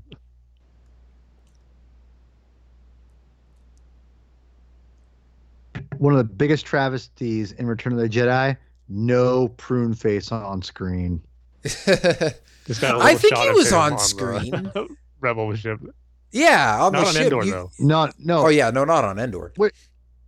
Yeah, that's what I'm, he's on Endor though. Where is he? Man, those like, scout it- costs are just so cool. So Mhm. good. It's funny that I now Definitely almost the kind best of stormtrooper design in the original trilogy. I kind of associate that design now with Ezra Bridger because he wears that helmet so often in like the last couple seasons of Rebels. Yeah. Yeah. And another one of the the sequence, the speeder bike chase, man. Talk about a scene I watched over and over again as a kid. Maybe not as much as the attack on Jabba's sail barge, but this one, geez, it's for the longest time and still to this day, I should say, you know, the scene you pop in when you want to test out a new sound system. Anytime you get Mm. new speakers, a new receiver, anything, this is the scene to go to. Well, I would argue that now it's the pod race. Um, You could argue that, but I still go to this one. There's just something about the sound mix and just the sound of the speeder bikes that I think outdoes the pod race sound design just a bit for me anyway. but yeah, I mean, this is just one of those great classic scenes too. Um, and yeah, definitely one that I loved watching as a kid, especially the end of this when you know Luke falls off and uh, is fighting the guys with his lightsaber. Like I loved that as a kid. Yeah, this is another moment me and my brothers would play a lot too. Just get on our bikes, play out in the yard, and we, me and my brother would get our bikes like so close together and like ram each other. Sometimes we'd make each other fall off, but it was still fun. And this was I remember when the special edition was coming out. Obviously, this was my first time seeing Return of the Jedi on the big screen, and this reason, or this sequence, I should say, more than any other, is what made me the most excited to see Return of the Jedi on the big screen out of the three because I wanted to be blown away by seeing this amazing sequence for its visuals, for its sound on the big screen, and it did not disappoint. Even though it was funny, I almost missed it because I remember we're going to some friends and uh, one of my friends, uh, Jason Palmer, uh, the artist who did the amazing Star Wars mural for Celebration. Um, yeah, I was Tim's driving like, with him. No biggie, I know that guy. and I he overheard me say because Return of the Jedi was his least favorite of the original trilogy, and I was talking to my cousin who was also in the car, and I go, "Yeah, the Return of the Jedi is the one I want to see the most because of the speeder bike chase." And he like goes, "What?" And he missed the off ramp to the freeway we were going to the theater. so it was like, "Oh, I was so taken back by Return of the Jedi is the one you want to see the most. Now I gotta you know, get off the exit and get back on track." So I didn't make it in time, but it was a close call for a little. Bit. That's funny. But yet as cool as the scouts look some more incompetence by imperial stormtroopers. I mean to be taken out just by looking back and then you crash into a big tree stump like ah, come on. It's funny because uh, my wife is on vacation right now with a friend of hers and they're actually up in they went to Oregon and I'm not sure if they're still in Oregon or in California right now but she texted me just earlier today and said they were uh, at the Redwoods Park um, and she's like, dude, we're on Endor right oh, now. Oh, and uh, I was like, oh man, that's so cool. And she's like, uh, oh, and I told her, I was like, hey, what a coincidence. I'm recording Return of the Jedi tonight, so we're going to be watching that part. She goes, oh, tell Tim I'm up here murking Ewoks. And I was like, that's just going to make him mad because he hates the way they all get taken out in this movie. Or not Ewoks, stormtroopers. Uh, yeah. I, but well, I, I, know what you meant because the Ewoks are going to be doing a lot of that. yeah. I'm telling you, we'll have to do a trip, the three of us, or something like that, to the redwoods because I've I've I did my bachelor party in the redwoods. Oh, nice! And it was uh magical. Let me tell you, man, it was magical. And you, it feels like you're in a different, you're on a different planet when you're in the redwoods. It you really do. The, there's a part, there's a couple parts, um, or a couple parks here or there. There's one that's in particular, in particular, I forgot, I keep forgetting what it's called, but it's this little area, it's little it's a little trail like circular trail, this little area, just giant trees, and you feel like you're in a fantasy world. It's crazy, but uh, yeah, the redwoods. We'll have to do that all together sometime because it it does really feel like you're in a different world. It's it's awesome, Dude, beautiful, we, beautiful we should, place. We should go out there and do that and bring like a laser tag set or something, and we can like play real life Battlefront Dude. out there. yeah, that would be awesome. Or just bring a stick and you can be an Ewok and win the battle. Now, this is going to be, you know, I'm probably going to be alone in this, but this is where Return of the Jedi kind of falls in my ranking a little bit. Little, this seems a little, and it's not just because of the Ewok. It's just a little the place, the pace of it slows down a bit more than the other films for me, where it takes a little bit for it to get going. And not gonna lie, Endor and the Ewoks aren't my favorite. I don't hate them, even though I'm annoyed by some of the stuff that happens later on. But it's just some of the stuff isn't my favorite from the original trilogy films. Okay, first of all, I haven't watched this on Blu-ray in a while, and I completely forgot about the digitally added Ewok pupils, and so I'm a little freaked out right now. Second of all, I'm blinking. Uh, yeah, yeah, no, but it's more the pupils than the blinking that looks weird to me. Um, but it, both of those are just unnecessary digital additions. Second of all, I actually completely agree with you, Tim. As much as this is my overall favorite Star Wars movie, it's because of the first like half of the movie and then the last third or so. Um, but this part on Endor after the speeder bike chase, it does kind of slow down a little bit and I don't hate it. It's obviously not enough to make it fall out of my top spot. It's just you know the weakest part of the movie for sure. And uh, like you said it's not because the ewoks are stupid or anything like that. It's just the overall pacing of it just kind of slows down. There's not as much excitement going on. Um, and it's just kind of like everything from here up until luke goes to meet with vader is just kind of like okay, when's it going to pick up the pace again? And then as soon as Luke uh, surrenders himself to the Imperials and, and has that conversation with Vader, from then to the end of the movie is like all my favorite stuff in Star Wars. Yeah, even though most of the stuff in the ending sequence is great, but there'll be some stuff that I kind of put in this category as well, which we'll get to.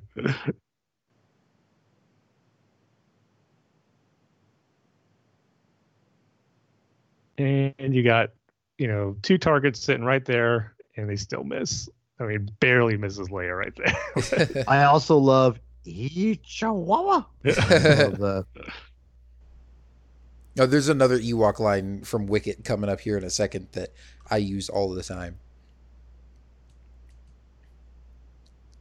I love Leia's blaster too. Just Yeah. kind of how thin it is. hmm That was another accessory that I didn't want to lose as well with my figures. yes, sir. And can he um, go any slower? I mean, he should have been long gone by the time Wicket hits his leg. Yeah, that one right there, though, where, that she where he whacks him in the leg and goes, with a freaking log. where he whacks him and goes, woo-ha! Like, I say that all the time when I, like, hit something. I have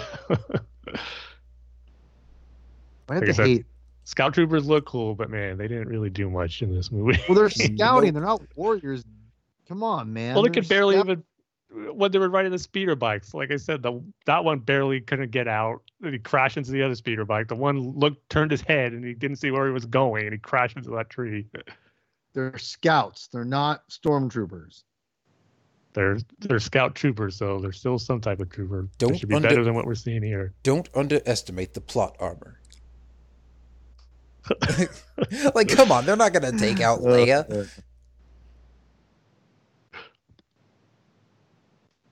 Plot armor.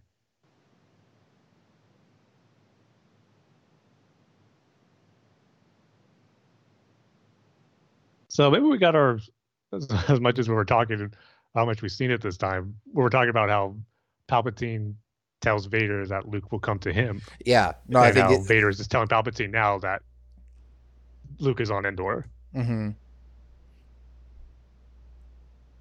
yeah no so it is so i guess yeah so earlier vader probably was maybe just feeling conflicted. I mean even you know palpatine says here i wonder if your feelings on this matter are clear. So when he felt that luke was on that ship he was maybe like okay but what do i do about that? Or uh, you know again he's like should i tell palpatine? Should i just let him go? Should i try to go after him myself? Um and obviously he does come here and tell him about it but i think in that moment he was just kind of like eh, let me sit on this for a second or let me see how this plays out. Yeah he definitely got that conflict within Vader at that moment too, Mhm. and I was probably got mixing the two scenes up right before thinking that happened before he was uh, approving Shuttle Tydirium to land on Endor, but yeah no i thought the same thing too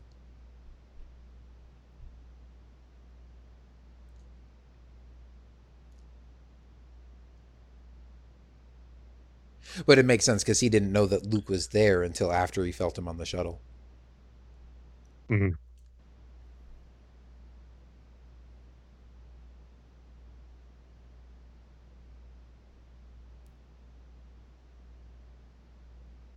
I will say oh, this was han's a, all a fun little gag. Yeah. With them, with Chewie thinking with his stomach and them getting caught in the net. I did really want to see Han take Luke's lightsaber again, though, and use it to get him out. oh yeah he tries to reach for it and then r2's just like nah i got you fam yeah.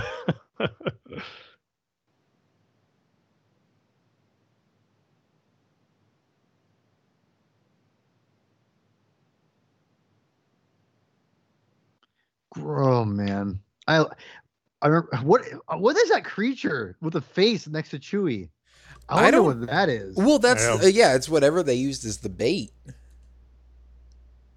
Well, right, but I, I wish I knew what the what the the universe creature was. I wish Yeah, it was I something they put in the Ewok adventure movies to kind of, you know, have a show a familiar type of creature that, you know, even though it's uh like you said, bait and it's a dead animal, just to see a living one and what it looked like in those movies. And here comes a tribe of Ewoks. Hooray. tim's favorite creatures You like Ewoks though. You just don't like the fact they defeated the what's it called the stormtroopers, right? exactly. You know, Paul. I don't hate the Ewoks. I I do like it, but just the fact that they took down the Empire, it's like, it's just the way it happens too, and how it plays out in the movie. You'll hear me well, groaning and complaining a lot more. they should have brought a better class of soldiers than those stormtroopers. Uh, Rex wasn't kidding. he said that. That's for yeah. sure.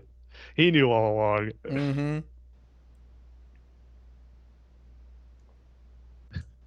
I do love Han's reaction to it though. Like, you got to be kidding me with this. Yeah. Yeah, I'm sure by this point of, you know, all the things in the galaxy that he's seen and all the dangers that he's faced and escaped from, he's like, I'm going to get captured by these guys?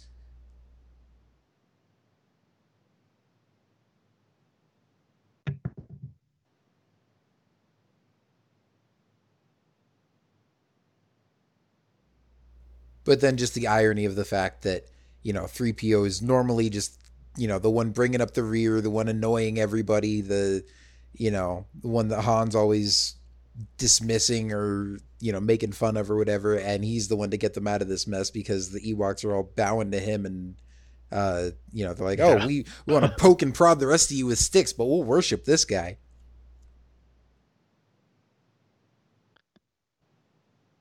I think it just brings up the whole concept in Star Wars of like a deity and a god, because we know the Force is the most powerful thing in the universe, and you know it's as everyone all heard about the movies, kind of what the living, obviously the living force for all beings in the galaxy. But if there was one all divine, powerful being and, and like God, I mean, that has never really been touched on too much in Star Wars. I mean, you can make a case in uh, Mortis, they're referred to as the Mortis gods in Rebels, aren't they? The Imperial, I forget his exact title. Yeah, I believe I he's think referred to so. as he Mortis calls, gods. yeah, he calls them Mortis gods. Yeah. Yeah. But just that idea and concept that there are beings who, you know, have that idea of there being like an all powerful God out there in the galaxy. So it's not like a foreign concept because I know we, I have that discussion among some people in family about that for Star Wars. Is there like, is there's the belief that, that there is a like a God out there as the one all powerful being, but even though that has been touched on, we we know there are beings throughout the galaxy who believe so. Yeah, I mean, for sure. Like, there's so many different planets and so many different cultures. You know, people are to believe a whole lot of different things, especially because, I mean, like you mentioned, as far as we know, the ultimate power in the universe is the Force, but there are people who don't even know anything about that or don't believe in it. Um, so, you know, with so many different just planets and species and stuff out there, I think there's a lot of room for a lot of different interesting religious beliefs and, and spiritual spiritualities and that sort of thing.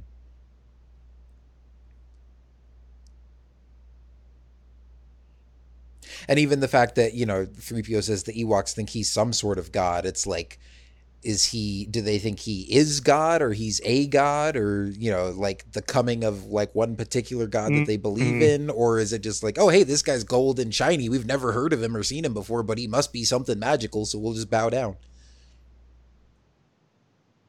So I kind of like the idea if there was like throughout the course of Ewok history where there was these like tribal drawings, like cave paintings of like what they believe to be their god, and it does look like 3PO. And when they do see him, it's like we're seeing our god here. Like uh, we always seen were like we heard stories or we've seen paintings of him, but yet this is him in the flesh, type of thing. That would be, So a- I think that'd be kind of a neat concept.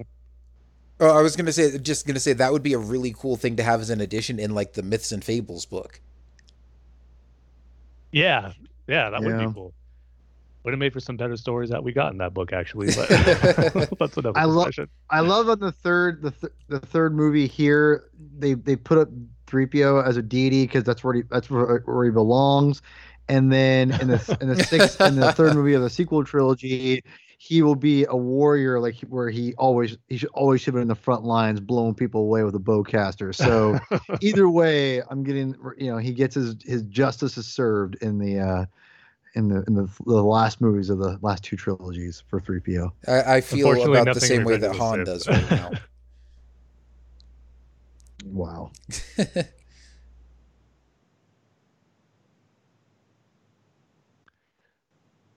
I again, I just always, I just love seeing Luke use the Force throughout this movie in different ways, and this is another cool way I think he does it. You know, just putting on this display of power that's just obviously terrifying the Ewoks here, and but yet for Luke, it's you know something simple. But again, just trusting in the Force to get out of this situation that they're in, because you're obviously seeing how Han's reacting, trying to blow out the flame on that torch, and Luke is just really calm, relaxed, knows that you know he's in control of the situation here, and he shows why. Yeah. But R2's clearly annoyed though. well, I mean, I would be too. You know, R2's got to uh, get back at him a little bit.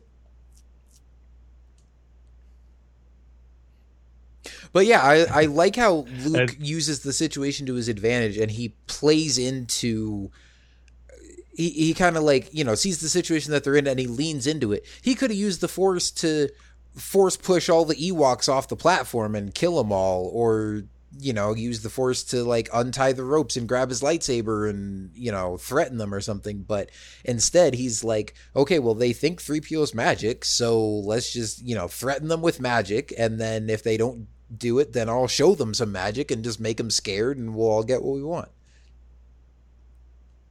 It's 3PO got the best line at the end of it, though. Totally oblivious that it was Luke.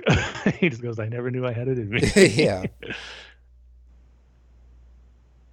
Baby Ewoks are the most adorable things, for the record. I mean, I won't fight you on that one. I love 3PO doing their AT-AT walkers. God, it's awesome. yeah, his whole little storytelling like the idea here is awesome. being the storyteller. Yeah. Yeah. That just goes into what I was talking about one of our previous episodes, talking about the rise of Skywalker, how the idea of C3PO and R2 kind of being the main storytellers of the saga and how that was going into maybe 3PO getting his uh, memories back from being wiped in Revenge of the Sith, just to have the whole saga to tell, the whole Skywalker saga to tell in a, in a similar situation like this to anyone who wants to hear it, any being, any on any planet, to recount the you know most important events the galaxy has ever seen with the Skywalker family. So I just like that idea of 3PO being the main storyteller. So I'm still clinging on to that theory and hope that he gets his memory back in the Rise of Skywalker. Yeah. Well, even if he doesn't get his memory back from the prequels, I would I would not be upset with seeing a scene at the end of the Rise of end of Rise of Skywalker with uh, you know almost like reenacting this scene with him, you know, maybe there's a new group of people that they find or something and you know just him re retelling that story um, of the original trilogy or the sequel trilogy or both. Um, I mean, I don't know if it'll happen, but that's just one of those things where like you might think it seems a little redundant or on the nose, but like I would totally be okay with that. That would seem like a, a fitting way or a fitting thing to have in there at the end. um, it's just having 3PO retell some of those stories that he's been a part of along the way. Totally agree. You know, Han has great humor throughout all the movies, but this is probably the one instance where they're trying to be funny with him, but for me anyway, it doesn't quite pull off. I just seems agreed, so set up. Yeah. Agreed. Agree. Disagree. I like this part. Mm-hmm. I mean, I and I'm kind of in the middle. Like it, it is kind of funny, but at the same time, it is a little obnoxious. The fact that he's like, tell them this. Okay, now tell them this. Okay, now tell them this. When like clearly he hasn't tell had time to tell them yet, and then he's like, hurry up, will you? Like it's funny because it's that classic uh, you know, Han always being annoyed with 3PO, but at the same time, it's like, come on, Han, you're smarter than that. You know he hasn't had time to tell them that yet.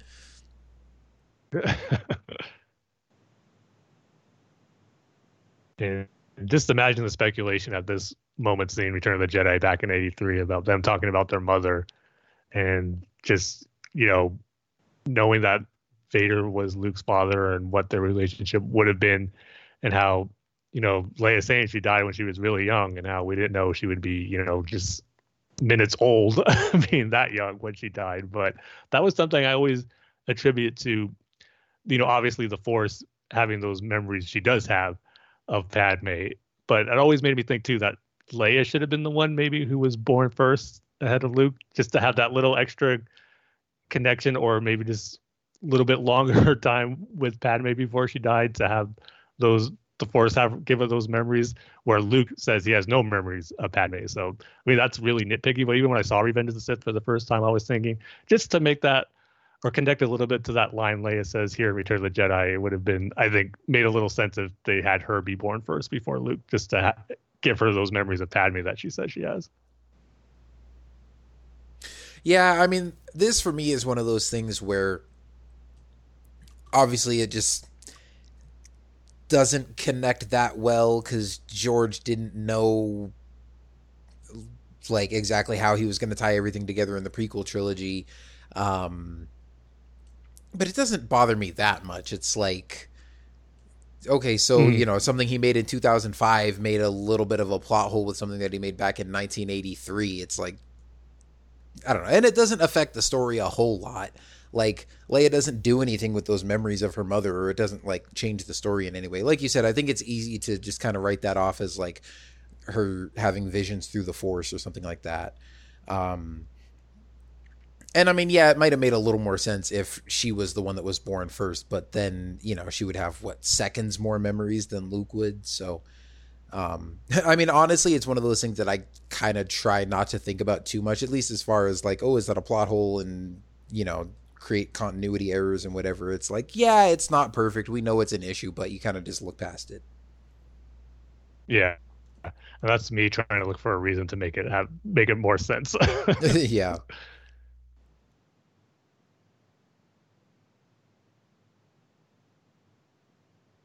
Luke's like, mm, "See you later."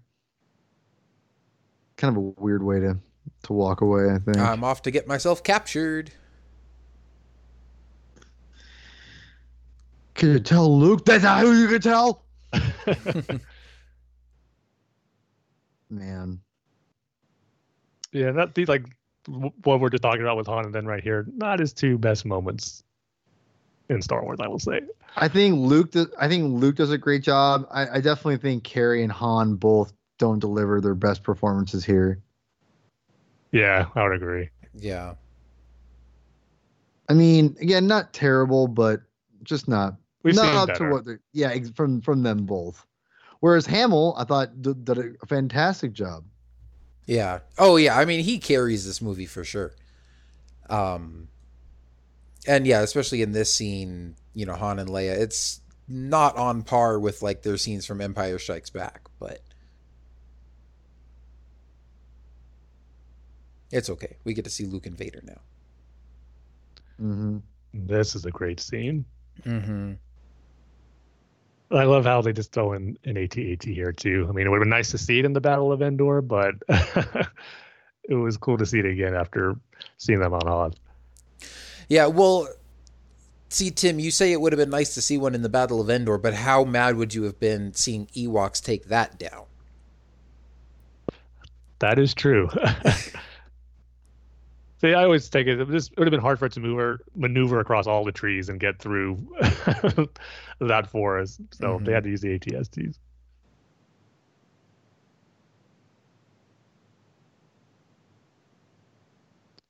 Uh, great stuff right here. I love how the officer right here is probably so proud of himself, thinking he got one of the main rebel leaders. He got his weapon, and how he does have no clue probably the magnitude of Luke and Vader what this meeting with them means. He's just happy he got a rebel leader, but it just means so much more in the grand scheme of things. And obviously, I wouldn't think he knows that Luke is Vader's son here, but it's just funny to think how proud he is, but yet he accomplished so little to what is really going on in the grand scheme. Yeah. But can you can you imagine the dialogue between Luke and Vader here, man? Can you imagine if that guy ever found out that uh, he captured Luke and brought him to Vader, and it ended up with Vader killing Palpatine? Yeah. and we need to get his story now after, after yeah. the Battle of Endor. But yeah, like you were saying, just such great dialogue from Luke and Vader here. Um, and again, Luke being the only one that still believes that Anakin is still in there, and you know, calling him father and being like, no, I know there's still good in you and I know you won't kill me and stuff. Um, also, I don't know why I love that just that scene of Vader igniting Luke's lightsaber. Yeah, there's just something really cool about Vader holding the green lightsaber. Mm-hmm. And again, too, this is another point where I think Vader's revealing a little bit that there is good in him, where where Luke tells him, you know, to come with him, and Vader tells him it's too late for me, son. Yeah. Just that the way he says it, he, he says it like a father would, not as this evil Sith Lord. But then he just immediately goes back into Vader mode where he goes, "The Emperor will show you will show you the true nature of the Force." But yeah, but even God, him, love it so much. you know, him saying like, uh, "You don't know the power of the dark side, and uh, I must obey my master." Yeah, and then him saying, "It's too late for me, son." It's like, um, yeah, he. It, it's not even quite showing like the light side in him, but just showing that he's hesitating, like the stuff that Luke's Mhm. saying that he's thinking about it that he's kind of willing to give it a chance but and then the reason he says no it's not like no i'm a sith lord i would never go back to being a jedi or no i'm evil you know whatever it's like look man even if i wanted to i can't so at this point it's best if you just join me I just love this shot right here of Vader looking. To me, I just think he's thinking of Padme right there, Mm. because he's obviously seeing his son and just thinking about what could have been and what he lost when he went to the dark side. That's just so good. Again, one of those. It's a very small detail. Not- Maybe not everyone even thinks about it, but I think just a little se- sequence right there that I think the prequels add just more weight to, and just again having that history and background, getting inside Vader's head to his history to what he could possibly be thinking there. I just love it. Yeah. And again, just showing that, you know, despite what Obi Wan says, that Darth Vader destroyed Anakin Skywalker, like he's Anakin the whole time. And Mhm. he's he's at this point he's Anakin just now starting to entertain the idea of maybe trying to undo some of the terrible things that he's done.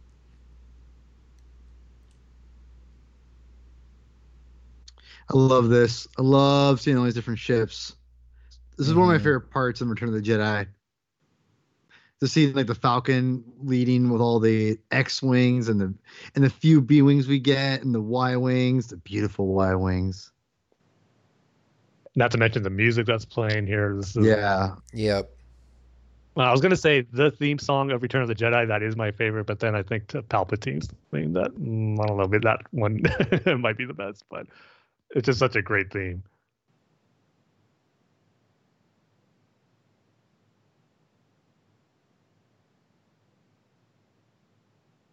Yeah, again, just building to what's going to be such a climactic battle, which again going back to how it was in 1983, something that I'm sure most fans are so excited, maybe weren't even prepared for it, just after only having the Battle of the Death Star and how great that was. And like I said in that com- commentary, how that is my still my favorite space battle, but yet Return of the Jedi is going to up the ante with the attack on the Death Star with Star Destroyers, different types of ships going against TIE fighters, TIE interceptors. It's crazy of how much chaos that battle is. And I will say, wish we got a little more of that of the space battle in this movie than you know maybe certain other shots we got in the other battles that take place. But like a battle with some pupiled blinking uh combatants yeah, another one of my favorite scenes coming up right here. Hey i do like this scene It- it- just because it's fun How could he fly it that well, though? this primitive species who doesn't operate the machinery on that level, let alone makes it start, but then is able to be in control of it and not crash immediately. eh. I don't know. No, you know, see, this is like what we were talking about earlier. That's just one of those things that because I've loved this movie since I was a kid, it never bothered me. I was like, oh, look, it's funny. The Ewok stole a speeder bike, and now the stormtroopers are chasing him. I mean, look, he's barely holding on to the thing. Then why isn't he crashing? Look how straight he's flying. you know what? Maybe it was the will of the Force that he didn't crash. That's usually my go-to. I I know. I used the will of the Force against you. And how convenient. how convenient that vine was right there. and no matter how fast he was going, he was able to grab it.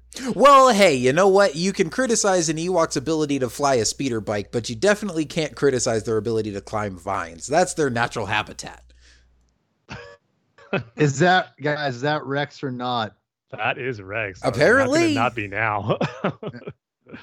yeah, but remember the whole. Yeah, oh, that was a dark time for Star Wars Twitter. I'll just say it's when is it overblown? If when is me. when is it not a dark moment for Star Wars Twitter? Fair enough. People are always people are always mad about something.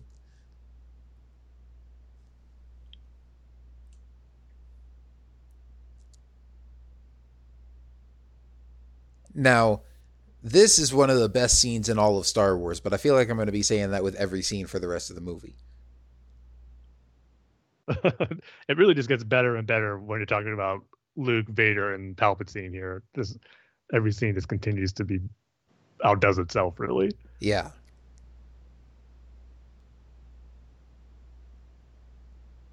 So again, if we get long pauses at these points, just know that we're just enjoying the heck out of the movie. Yeah, exactly. I want to. One of the things I really wished we did see was the, the red guards in action, and uh, and also that deleted scene with, with Jerjerrod where he's like, yeah. where he's talking mess to Vader, and Vader's like, "Here, how about this?" And he's like, "Uh," and choking him, and the red guards are like, "Hey, back up." And what's really funny about that, if you watch those deleted scenes, they seem so weird because basically Jerjerrod or Gerard, whatever his name is, he's off basically in the side in this room, and the scenes that that he's in that they show they cut out are so weird. Hmm. They just seem off. Like they seem like they're a different movie. Would you agree to that? For most of them, but I actually did like the one where he was like contemplating on destroying Endor. So, you know, yeah, they could just de- defeat the rebels there. And I always thought about that. You know, why don't they just blow up the moon of Endor when they got the Death Star right there? Just to, you know, it'll destroy the shield generator. It'll take out the main rebel forces there too. But that I, the fact that they were even contemplating that, I like seeing in the deleted scenes because I never knew that that was something that was actually part of the movie, but it got cut because we've heard of some deleted scenes that uh, before we even saw them, we've seen images, we've seen descriptions of them, but that was one of them where I haven't heard or read about. And when I saw it, I was like, oh, that's cool that they included that because that was something I always thought of that maybe the Empire should have done. Yeah, I mean, I think the one thing you can say is A, you've, like you said, they've got their shield generator there on Endor protecting them. So if you were to blow up Endor, then suddenly you're leaving yourself defenseless because you're blowing up the shield generator for the rebels and also like and I don't know exactly how this would work, but like the Death Star is pretty close to Endor. And if you were to blow the planet up from that range, I'm sure the explosion would do a lot of damage to the Death Star itself. Like when it blew up Alderaan, it was pretty far away compared to where the Death Star's hanging right over the planet now. True. And the line that make, always makes me roll my eyes from Palpatine, where he goes, "A legion of my best troops are on the planet." you, you hear that, that, Tim? Tim, legion, best troops versus Ewoks.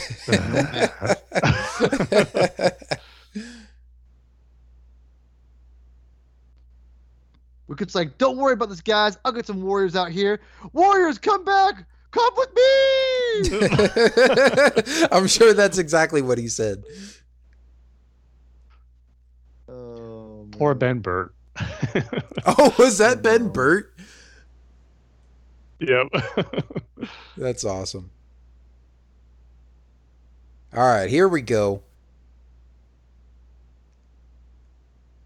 I mean, they didn't quite frame that shot of the whole Rebel fleet coming out of hyperspace as cool as they did in Rogue One with them coming out of hyperspace over Scarif, but still.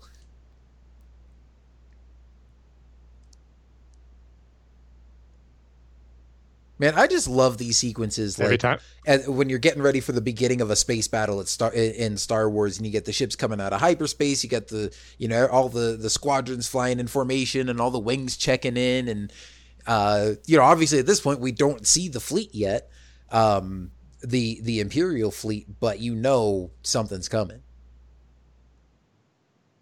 Yeah, just that anticipation of knowing that a cool space battle is coming because in any Star Wars movie, you know, like you said, when you hear all the ships calling with their call signs, and you just know something cool is on the way. So I totally get what you're saying there. And here's the iconic "It's a trap." Even All though right. Le- Leia say it, said it first, that like you pointed out in The Empire Strikes Back, That's true. That's true. but somehow it stuck with Ackbar. It's like one of those memes where you know you're like when you tell a joke and nobody hears it, and no- you know only one person hears you, and they say it louder, and everybody laughs at it, and it's like a sad face. That's Leia. Yeah.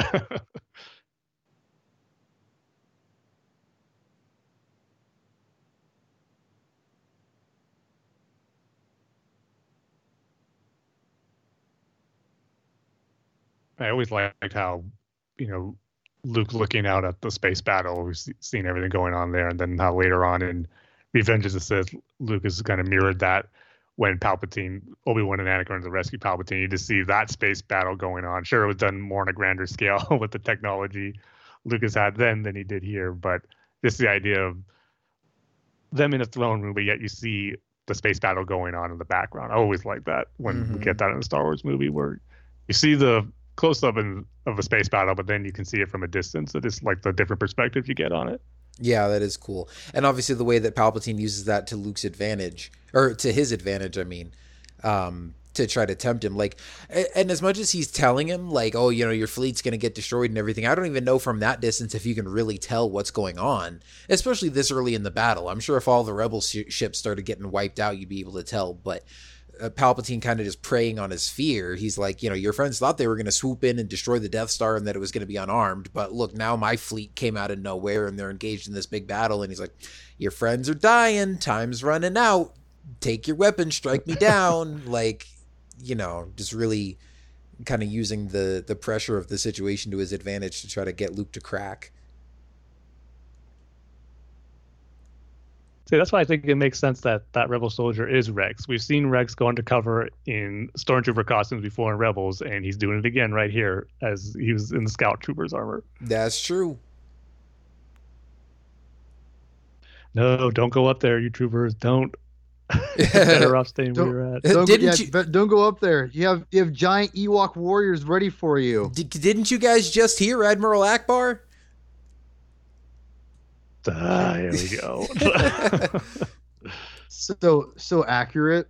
Sticks is breaking through stormtrooper armor because they're so weak. Eh, they're not even breaking through the armor. They're just clubbing primitive them. weapons. I know. I I know. I'm just joking. Gosh. but hey, it's having that effect though. But the arrows get through the armor. yeah, see that scout trooper got shot in the back.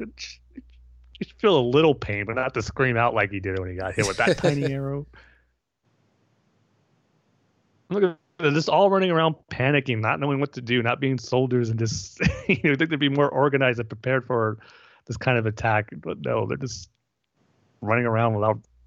oh, Well, you know what though? I mean, in their defense, I'm sure all their military academy training for the Empire and stuff probably well prepared them to take on rebels with blasters and pirates and insurgents and all that kind of stuff. A bunch of two foot tall teddy bears with spears and bow and arrows just pop out of the forest and start killing you. You're like, I didn't train for this. What the heck am I supposed to do with these guys? You should be to adapt pretty quickly. I mean, like you said, like how tall they are, their weapons. The only time a stormtrooper got one, he just tossed them right there. That's the only time we see them do anything. And that one shoots him by accident, not even trying to aim him. So I'm not going to give that trooper any credit. well, when do stormtroopers ever hit anything when they are trying to aim? uh, only at the beginning of A New Hope.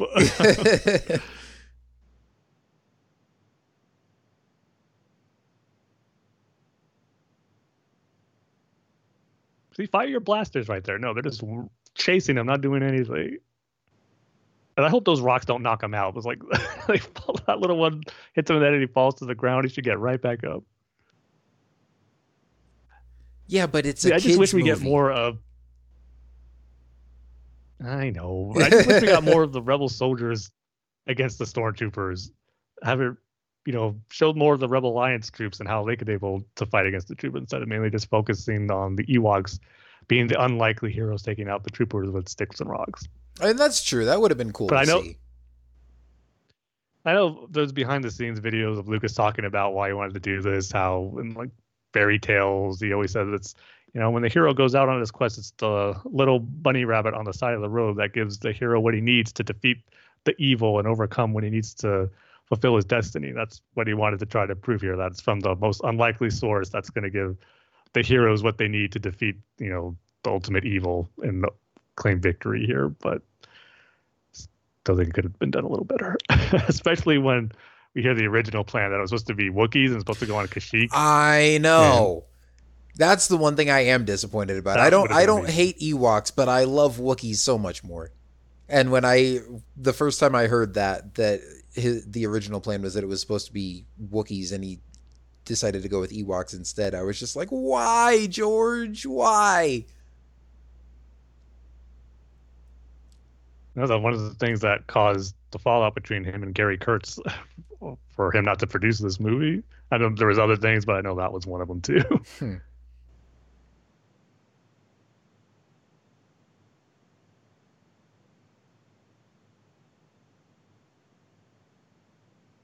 Emperor has something special planning. what could it be? I'm gonna kill all my troops. They're my best legion. He doesn't they're need to do that. expendable. They're they're getting killed on their own. So Well, that's what he says. He's like, but they're expendable. I love the way that he just like spits this line out.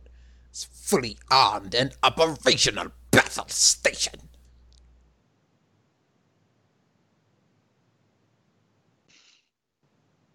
Was this? From, is that shot from A New Hope? The, that those two shots, whatever. Of the the Death Star gunners? if So- Yeah, yeah, yeah. It's, that's what it felt like. if it's not, they did an exact recreation to film it for Return of the Jedi because it's pretty much dead on what they did in the New Hope. I know. It, I almost feel like that's what it, that's what it was. And just think, the rebels were Ackbar even says that they were going to retreat right then and there, knowing that the Death Star was operational, mm-hmm. and Palpatine would have had his victory. But he'll get Orlando, knowing that Han and Leia and Chewie would do the job, with a little help from some Ewoks, of course. See, look at that. Look how weakly they're hitting with those sticks, and they just get over. Just fire your blaster. I mean, come on. can't be that causing that much pain with the helmets of those sticks for you to just to fire off some shots to get them off you.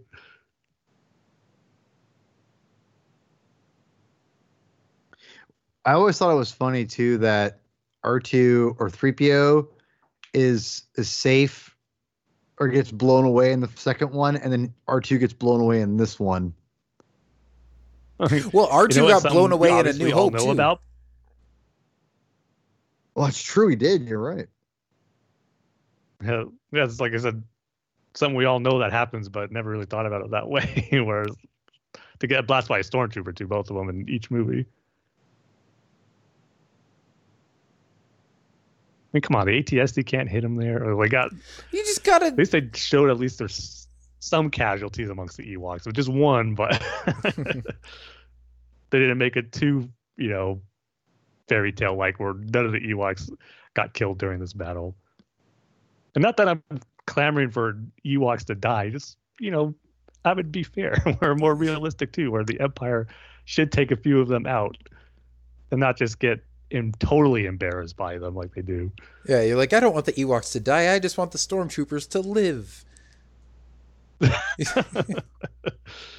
It's so simple. Dude, it would have been so scary to be in this space battle, to be on one of those cruisers and like see the Death Star start firing and not know which Yeah. cruiser it's about to blow up next. Like Dude, stay, you're right, yeah. staying in that battle, imagine. staying in that battle is like the ultimate game of Russian roulette. Yeah, you were probably happy when you were at Ackbar and give the retreat order Mhm. you're on one of those cruisers. Your fleet is lost.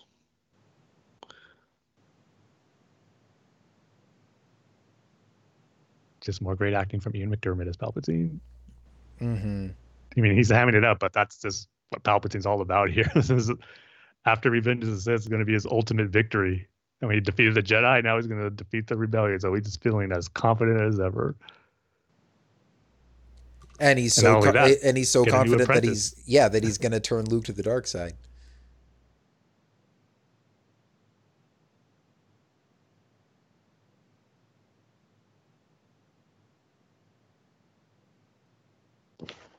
His eyes are so yellow.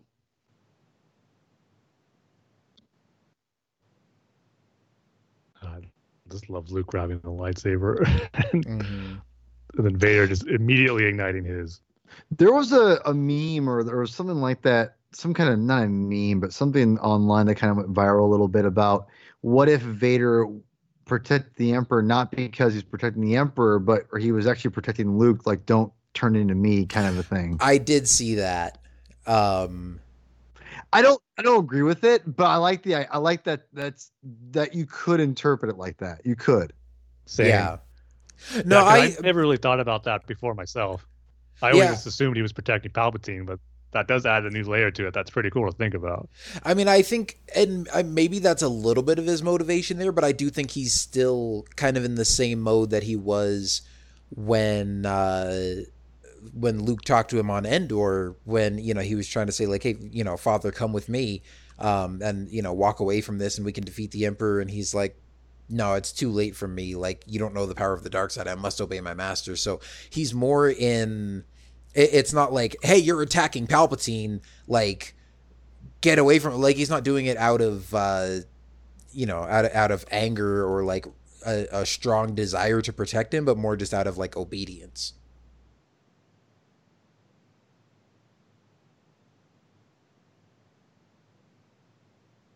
Yeah, and plus, it kind of goes. We're going to get to it a little bit where in their lightsaber battle, where Luke is hiding from him and Vader says what he says to him there, kind of doesn't go along to that theory for the stuff he says there, to trying to get Luke to come out of hiding and to make it give him to his hatred there.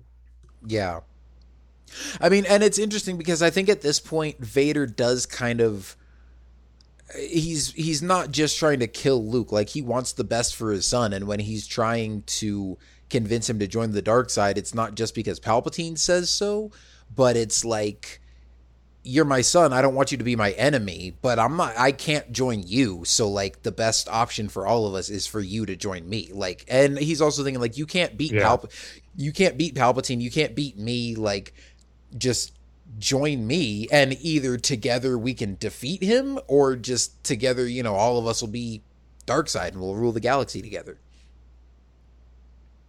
Although he does tell him in uh you know even in empire strikes back he says you can destroy the emperor so uh you know join me and together you and i can rule the galaxy as father and son. So that's probably still his kind of agenda here.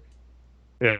Like his ultimate goal for all this, I mean, just to find a way for to get Luke to join him, but not Palpatine. So hmm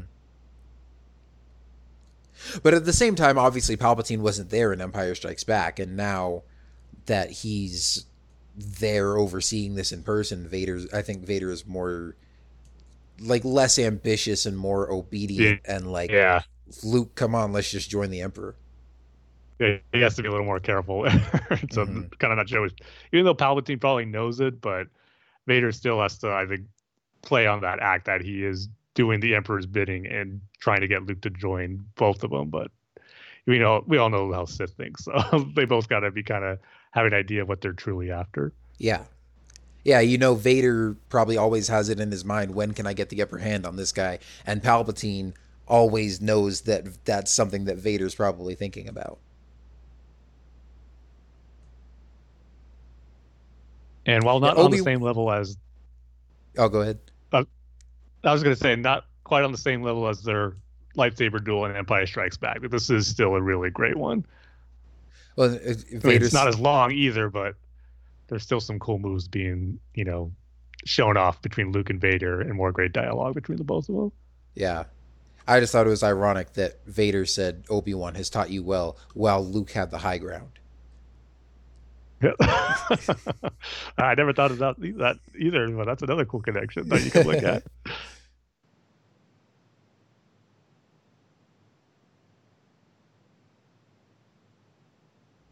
Oh, Always See, love I- flip here. I would disagree with you though. I like this lightsaber duel better than the one in Empire, and I, for me, it's just because the emotional stakes are higher. Also, I think it maybe it's partial to the fact that I love Luke's green lightsaber, um, and so just the visual of you know those two lightsaber blades clashing in the the throne room in front of the Emperor. But I think I like this one better for the again just the emotional undertone of it all of you know the personal drama that's going on between Luke and Vader and then you have Palpatine overseeing the whole thing and trying to pull the puppet strings and manipulate them both um so it's just it's a great fight but also just it's great character drama Yeah. I mean, they're both great on different levels too, but I don't know. Do you have a preference, Paul? Which one do you prefer better? yeah, I, I I don't know. It's it's really hard to to do all that. To be honest, I don't know. Come I mean, on, yeah, 'cause you can't nobody. go wrong with both. Yeah, come on, ain't nobody gonna let me down. I love. I also love the uh, classic VHS uh, uh, static here. Yeah. where- as as he's like talking in, it's like, oh great, this the VHS. Get the get the tracking. Still get the Yeah. tracker and, and- and get it fixed. Oh, the tracking buttons on your remote. Uh, Oh, don't you oh, miss yeah. those days? so Oh, many yeah, sure traps in this movie Hmm. Those are thermal detonators. I always think of. I always think of uh, Battlefront now when I see those things. oh yeah the uh, detonite charges yeah. Man, I love this scene too. This is what you know, as far as the complaints I have about, you know, the final battle on Endor and the Ewoks, this is the stuff right here and later on is what truly makes Return of the Jedi great. Just some of the best moments of the entire saga are right Mhm. here.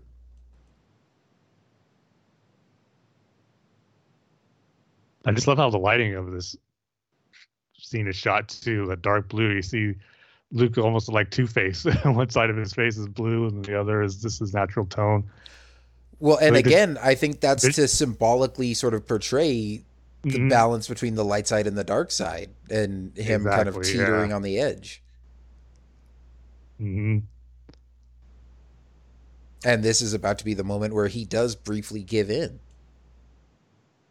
Yeah, see, I don't know if I should go. I'll probably go into more in our Last Jedi commentary, but this right here is what makes me, you know, be okay with the, some of the actions that Luke does do in the Last Jedi. But I'll Mhm. get into with that. Mm. We'll save it. We'll save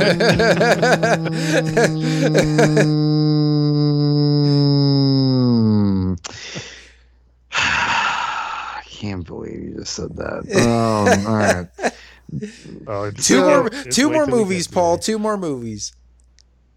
that we're gonna need to pause the movie, I think, and on Last Jedi on that part.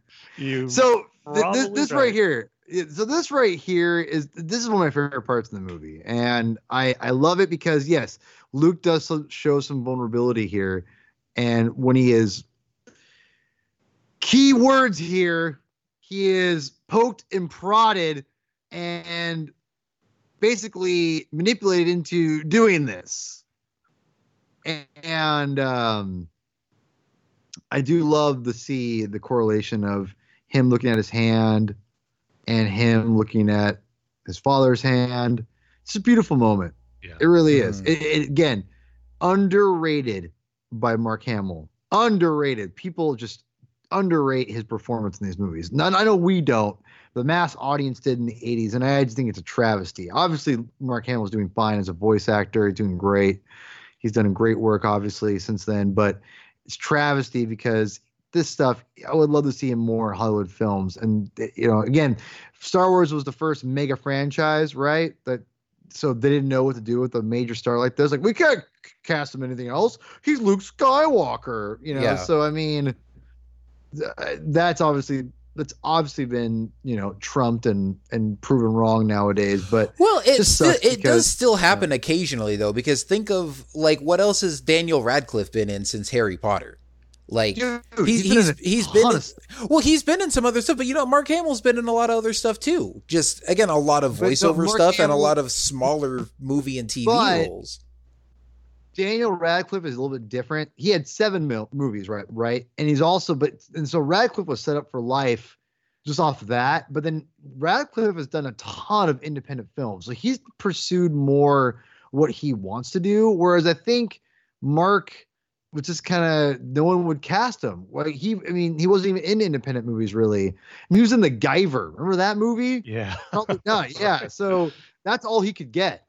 Whereas Daniel Radcliffe is on like a TNT show, he's on independent films, and he's doing like a lot of stuff. So I would argue that at least Radcliffe is kind of still they're still they're still casting him in different things and he's cast in different films.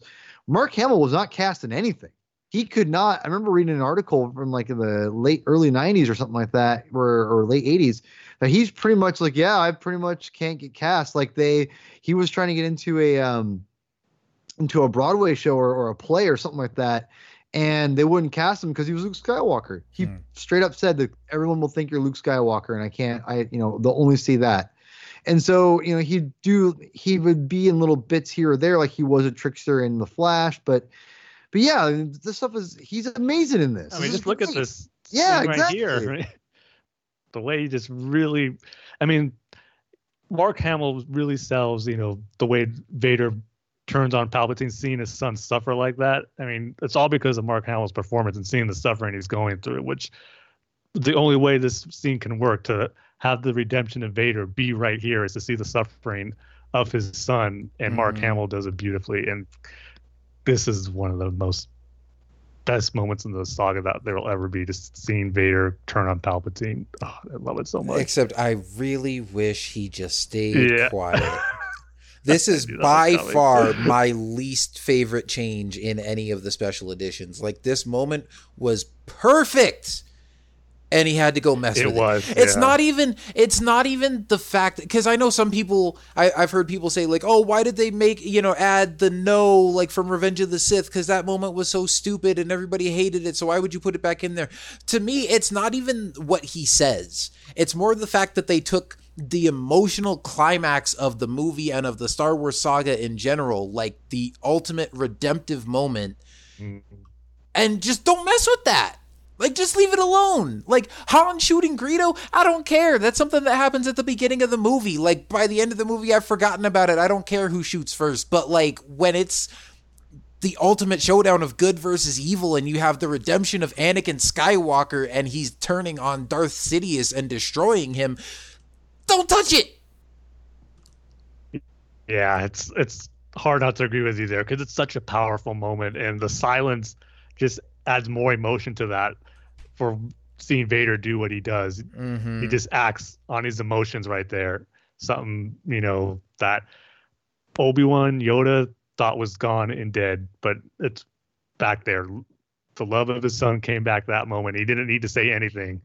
We knew the pain that he was feeling seeing his son suffer like that through the mask, and it was just powerful. So I agree with you. It doesn't totally ruin the scene, but it's just something that it, it's an annoyance, or Yeah. it's so much better without it that it's a shame that it is there now. But yeah no and again it's only because like obviously it doesn't ruin the scene for me because the only reason i'm so annoyed is because i love that scene so much to begin with yeah, and so you can't really do anything to it that's gonna make me suddenly hate the scene or hate the movie or anything like that it's just something i really wish wasn't there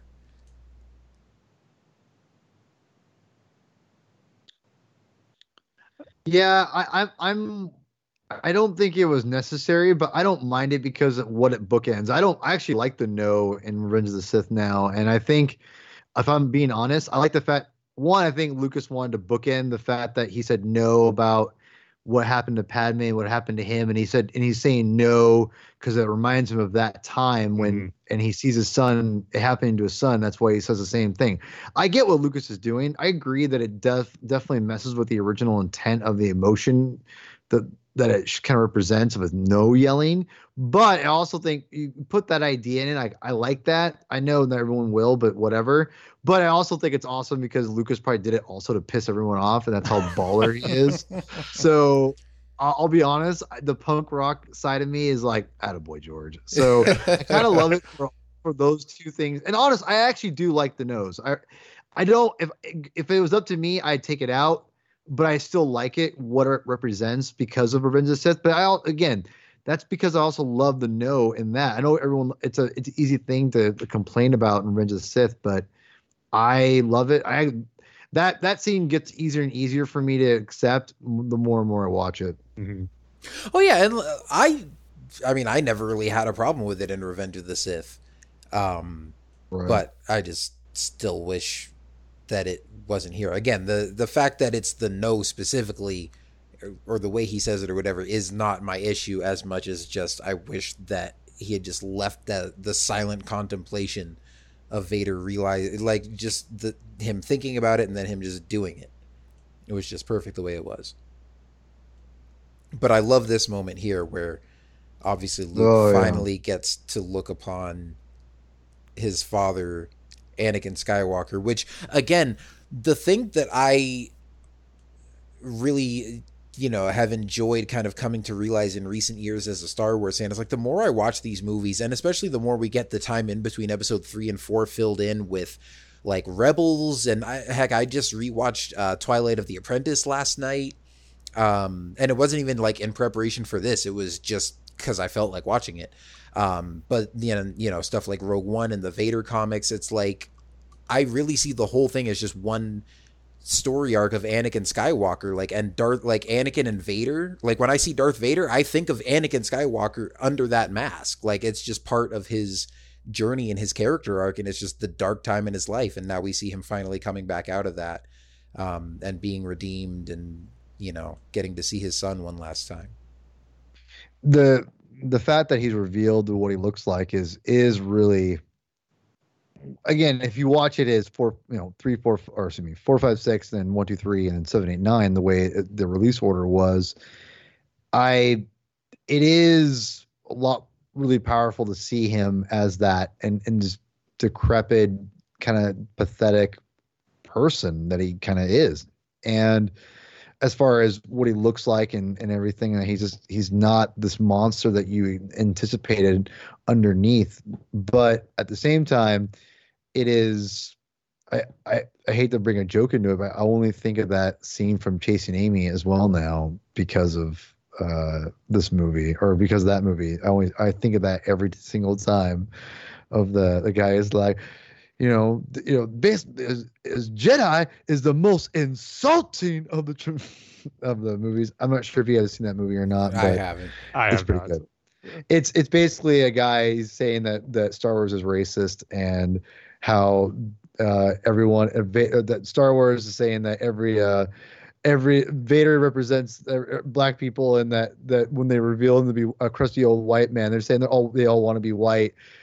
And uh, What? Yeah, it's funny. Yeah, yeah. You have to watch the clip. It's funny. Trust me, it's funny. It's it's a joke because he's he's basically the character is is he's doing he's playing an act at a comic convention, and Jason Lee, who was one of his friends, is like, "Well, do you? Uh, Don't you?" And then he gets them all mad. He takes a fake gun out and shoots him. It's hilarious. You, you gotta watch it. But he's like, I love it. I only think of that scene every time where he's like, "He revealed that he all we all wants to be white." And he's like, "Well, don't you?" And then it gets a huge fight. It's it's it's funny. Watch it. I'm not doing it justice, but that part is that part is great. Just going back to the whole topic of Vader's redemption, and this made me think about the title "Return of the Jedi," and how now there's been debate what exactly which Jedi is returning. Is it Luke restoring the Jedi Order? That's the return of the Jedi, kind of in the plural Yeah. sense, or is it the Mhm. return of Anakin as a Jedi? So I think you can look at it both ways. Growing up, I always took it as Luke bringing back the Jedi Order, so it's the return of the Jedi in the plural sense. But now that I think about the redemption of Anakin's arc and what you're talking about, Kyle, just how the whole saga is based off Anakin's fall and then his redemption, and we're still seeing uh, the effects of Anakin's and Darth Vader's action in the sequel trilogy too, and just how he is the main focus of the saga and how Return of the Jedi could be implied towards him. So I don't know. I, I still lean towards more Luke bringing back the Jedi Order, but I just like having that other option to kind of think about as something else you can interpret it as as well. Here's the good news: it's both. Yeah, you can yeah, and, and even as kind of a third option, and this is even looking at it just more simplistically, I always thought of it as not even not even Luke bringing back the Jedi Order, but just the return of Luke as a Jedi. Like at the end of Empire Strikes Back, we see him sort of at his lowest point. You know, he's missing a hand, he's mm-hmm. emotionally traumatized, like he's been defeated, and the rebels are sort of in retreat. And now, in, um, you know, just in this movie, it's him returning and sort of taking up the mantle of a Jedi. Yeah, that's a it's a beautiful scene right here. And yeah, that, it really is, is. That that is just amazing. Another Yeah. one of my favorite uses of the Force theme too. Yeah, that's So great. one of my favorite pieces of music in all of Star Wars, and one of my favorite scenes. Just you know, it's beautiful. Like uh, again, even uh, like at the time when it was just the original trilogy, before we even had that context of knowing uh, the backstory of Anakin Skywalker, still seeing Vader as like this fearsome villain, and now knowing that he's been redeemed and showing you know his son having this funeral pyre for him is beautiful. But then you know watching it now and having that whole backstory, like I almost I, I watched that scene of Luke burning Vader and just think of like the little slave boy from Tatooine under that mask. And Yeah. it's just such a great That's a great- culmination great of his point. entire story arc. Mm. Man, I love Star Wars. Dude, Word. me too. Word. so great. Me too. I'm quitting. See you guys. and this is one of the best special edition changes. Not just seeing the celebration on all the different planets, but victory, Victory. celebration over Yub Nub any day. I was Any about to say the same thing. Uh, I would take Yub Nub, but it, this movie gets a pass because it has Wedge celebrating with them. this this victory celebration music just feels like the ending of you know at the, again at the time the whole song but this this trilogy it just feels like a song that just perfectly fits a story wrapping up and just again going to the title of victory celebration but that's not you know too over the top or too kitty like Yub Nub is and just I don't know too playful I guess and it's a song you definitely could picture the Ewoks uh, writing and singing to, but in the course of wrapping up this trilogy and this portion of the saga, Victory Celebration is so much more fitting. hmm And another, not a special edition change, but a DVD change that is for the better. Yes. Yep.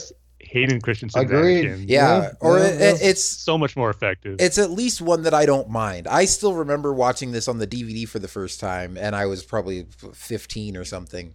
And when he showed up, I was, you know, surprised, but I thought it was really cool. And now, you know, later on, like as an older fan, I can understand why some people have an issue with it. Um, especially people that really didn't like the prequels. Like, if I hated the prequels, I probably would be mad about that. But loving the prequels as much as I do, um, I think it's just a nice callback to that. And uh, yeah, I, I think it's great. And it does sort of tie into that theme think- that Obi Wan said, where he says, uh, you know, when that happened, the good man who was your father was destroyed. And so it's that good part, you know, Anakin returning as he was when he was a Jedi. exactly. To me, it just makes more sense on a story level, too, as far as how the Force would Yeah. Anakin would choose to represent himself that way. I mean, as you said, Kyle, the last time he was a good Jedi, and just I think how he'd want Luke to see him as too, and not as you know an older man, which we wouldn't know how he would look since he never really got to that point on the physical realm, being you know defeated by Obi Wan and being in Vader's armor. So it just makes so much more sense that that would be the version Luke would see Anakin as. And I Mhm. think Anakin would want to choose to represent himself. That's the thing. See, it's been a while since I got on talking about this topic since the DVDs came out, but the reason exactly as far as is it the force kind of choosing the way you manifest yourself, or is it the person doing it? Is Anakin deciding to have him be represented as he was before he went to the dark side as a young man? Yeah, I, I think that's a good question. But personally, I think it's I think it's them choosing themselves what they what they see themselves as and what they what they represent themselves mm. um, as far as what what they want to what what they want to show and represent their true self and with Obi-Wan it would make sense to me that he would choose his older form because that's when he probably grew more at peace with who he is and what he's done and what he's going to do. So that would make more sense that he would choose that form because that's what he ultimately his greatest achievement is when he was older. And then with with Anakin, it makes sense that he's, you know, um, he chooses when he was Last a Jedi, which when he was Anakin. And then you can also look at Yoda chose his form because he's always been basically years old if you think about it. So yeah. All, yeah. you know, so there's not really going to be much of a difference. So yeah, that's kind of the way I look at it. And plus, that's how because for a, at least a good port or I said, a good portion of time, I should say that the only person they're going to be you know communicating with is Luke, and that's how Luke knows Obi Wan and Yoda as as especially Obi Wan as you know the older man that he was in the original trilogy. So yeah, just makes sense all the way around for each character to looking like they do when they manifest themselves as Force ghosts. And here's hoping we see them all again in the Rise of Skywalker. Yes, that would just be the icing on the cake. Man. I'm almost. I mean, honestly, it's gonna happen. I mean, it would be a. I, do you really think it's not gonna happen? I, I can never I know to be sure, but I think it's least likely that we'll see Obi Wan. Um, obviously because you know we don't have Alec Guinness with us anymore. They could do. I mean, th- they could try to do a digital one, but I don't know if they'd go that route. They could also just put Ewan McGregor in old man makeup. Um, but I think I just think that one's the least likely to happen. They could do Yoda again because we already saw him in uh, the Last Jedi. But I think, especially with the title, The Rise of Skywalker, I mean, we know we're to see Luke as a Force Ghost. Like we already hear Mark Hamill's voice in the trailer. Um, but I think it would just be really cool to see Luke and Anakin, and just have it be those two. Yeah, no, I, I agree. I I I would be surprised. I think it's going to be Yoda, Obi Wan, Anakin. I think it's going to be everybody. I think there's going to be something like that at the end of this movie, just because it has to culminate. Again, if this is really the true of the ending of the Skywalker saga, and it's to be 99 films long, and blah blah blah blah blah blah blah, all that jazz, then I feel that there's to be more again more like an end game kind of a thing where everyone kind of shows up. So, I mean, I could be wrong, but yeah, I I, I just kind of think that there's there's got to be something with, to that. So we'll see. Yeah, we'll see indeed. Yes, but yes, man, yes. what a great way to end the saga on a. It was only going to be six episodes. The way Return of the Jedi ended, I will say it was the perfect ending for that time. But I'm yeah. definitely glad we're getting more. So the saga, as we say, continues. yeah, definitely. Um, I'm I'm still skeptical if we needed more. I, I before episode eight and everything, I was all about it. I'm not exactly sure I love everything that's been going down, but I will say this: over the last couple weeks, and I've kind of told you this before, Tim. I'm I'm softening my my dissatisfaction with the sequel trilogy a little bit, and and because I don't hate it, but it, I've definitely not loved it as much as I wanted it to. But I'm starting to come around with some story ideas and everything. So, and, and even as much as this weekend, I'm starting to kind of soft on the ending of the saga. Again, I don't agree with everything that they've done, but just like the prequel trilogy, I didn't agree with everything that George did. I, I eventually accepted it and liked it for what it ended up being and accept it. So it's one of those things where I'm just kind of I'm slowly coming around to that, and I definitely feel that this is a perfect. This was a perfect ending to a saga, unfortunately, and you know, and now it's it's moved on, and hopefully, you know, if Rise Skywalker can can somehow make it uh, ending like this, then you know what? Then maybe the sequel trilogy is justified. So we'll see. Yeah, I mean, Yeah. I, I was gonna say on the one hand, I feel like you know, I was gonna say Tim, we've got two more commentaries to try to soften Paul up on the sequel trilogy and change his mind and everything. But on the other hand, I think there will always be a small part of me that sees one through six as like the original Star Wars saga. And I'm not saying that the stuff that Disney has made doesn't count or anything like that. Um, I mean, I love all of that stuff for the most part. I certainly accept those films and love a lot of stuff about those films. And I'm not trying to say that, uh, you know, only George Lucas Star Wars counts or anything like that. But it's like, you know, I'll always remember the time when Return of the Jedi was the final Star Wars movie. Um, you know, I, and I still remember going to see Revenge of the Sith in the theaters. Uh, I think I talked about this back on our Revenge of the Sith commentary too. But after the last time I saw it in theaters, and it had already been out for a couple months, and I knew that this was like the last time I was going to be able to see it in theaters. Um, and just leaving with this sense of closure, like this story that I've loved since I was too young to remember watching it for the first time, has come full circle and is now complete. And it's six episodes, and like, you know, that's the saga, that's the story.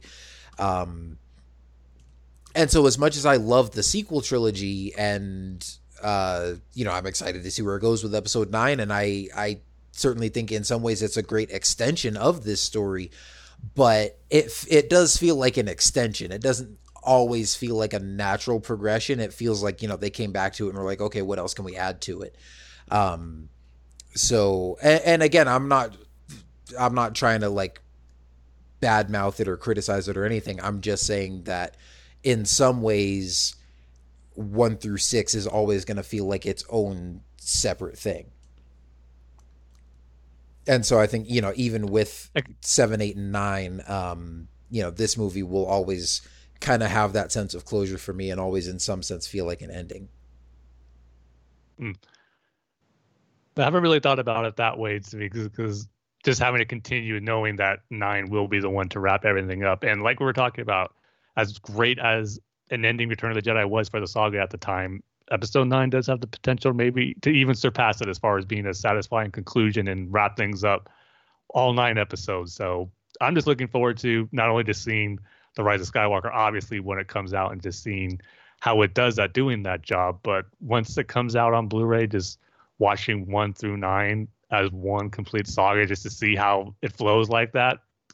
Because um, as we're doing the commentaries now, watching each episode in order, we still know one's missing until we see episode nine. And this when we get to watch them, uh, I'd love to do in a day. I don't know if I'll be able to do that, but over the course of a weekend or something, watching one through nine is going to really be the true test, I think, to see how uh, the saga flows as nine episodes now instead of six for what it been, what it has been for a long time. So time will tell, but I'm definitely excited and hopeful that it's going to be very satisfying. I mean, we've talked about the trailers, we've got the images, the details we're hearing about it, just how all signs are pointing to where the Rise of Skywalker could be, you know, the satisfying conclusion conclusion to the saga we're all hoping it is going to be. So there's a lot to be excited about for it, but yet there's also so much we don't know that could add to to why it could be such a great conclusion to the saga. So we'll just have to wait and see, but I'm ready for it. But until then, we just got two more months to go, which is hard to believe. And to where, you know, even though we have seven, eight as movies now that we can watch whenever we want, Return of the Jedi is that movie still right now that has that final feel to it, just how the way it ends, because um, that was the ending for a time and it was a perfect one. So just hopefully it continues with the Rise of Skywalker. And I just have a feeling that it's going to be. You can call me an optimist or just maybe someone who just Star Wars apologist or just loves the franchise so much he doesn't want to, you know, hope for the worst or, you know, to not to prepare myself for being disappointed. But I just really think we're going to get it with Episode Nine. So this, here's hoping I'm right because we'll, we'll all be better off for it. That's for sure. As we'll all be satisfied with a satisfying conclusion.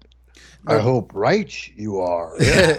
yeah, definitely. No, uh, you make a good point because everything I just said about this kind of still feeling like an ending to some extent, and me like not being sure how I feel about the sequel trilogy as far as how it fits into the overall saga, that is all completely dependent on episode nine.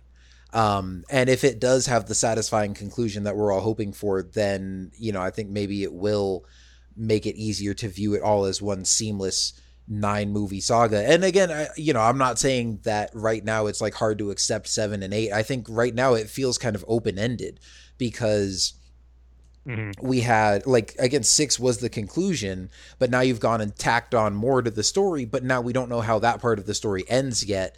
And so this is still the last movie that feels like a satisfying conclusion. Um, and wraps up at least the first part of the story. And so um, yeah, I think episode nine is going to have a big job on his shoulders of wrapping up not just the sequel trilogy, but the the uh, Skywalker saga as a whole. But I'm definitely optimistic that it's going to do a good job of that.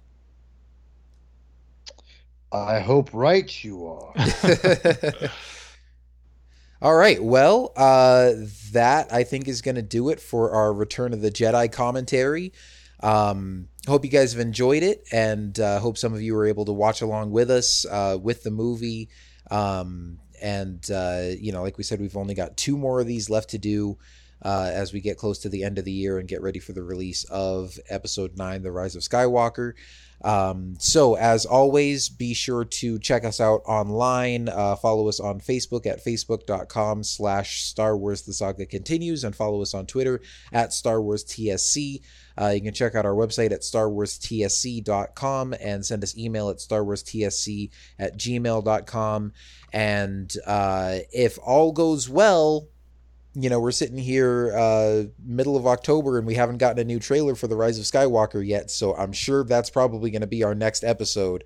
And I'm sure that's probably going to drop within the next week or two here once we get that trailer. So uh, hang tight because, you know, that's going to be uh, a big one when we get that. Um, but that's going to do it for us uh, for now. So thank you guys for tuning in. We will see you next time and may the force be with you. See you next time, everybody. Godspeed, rebels.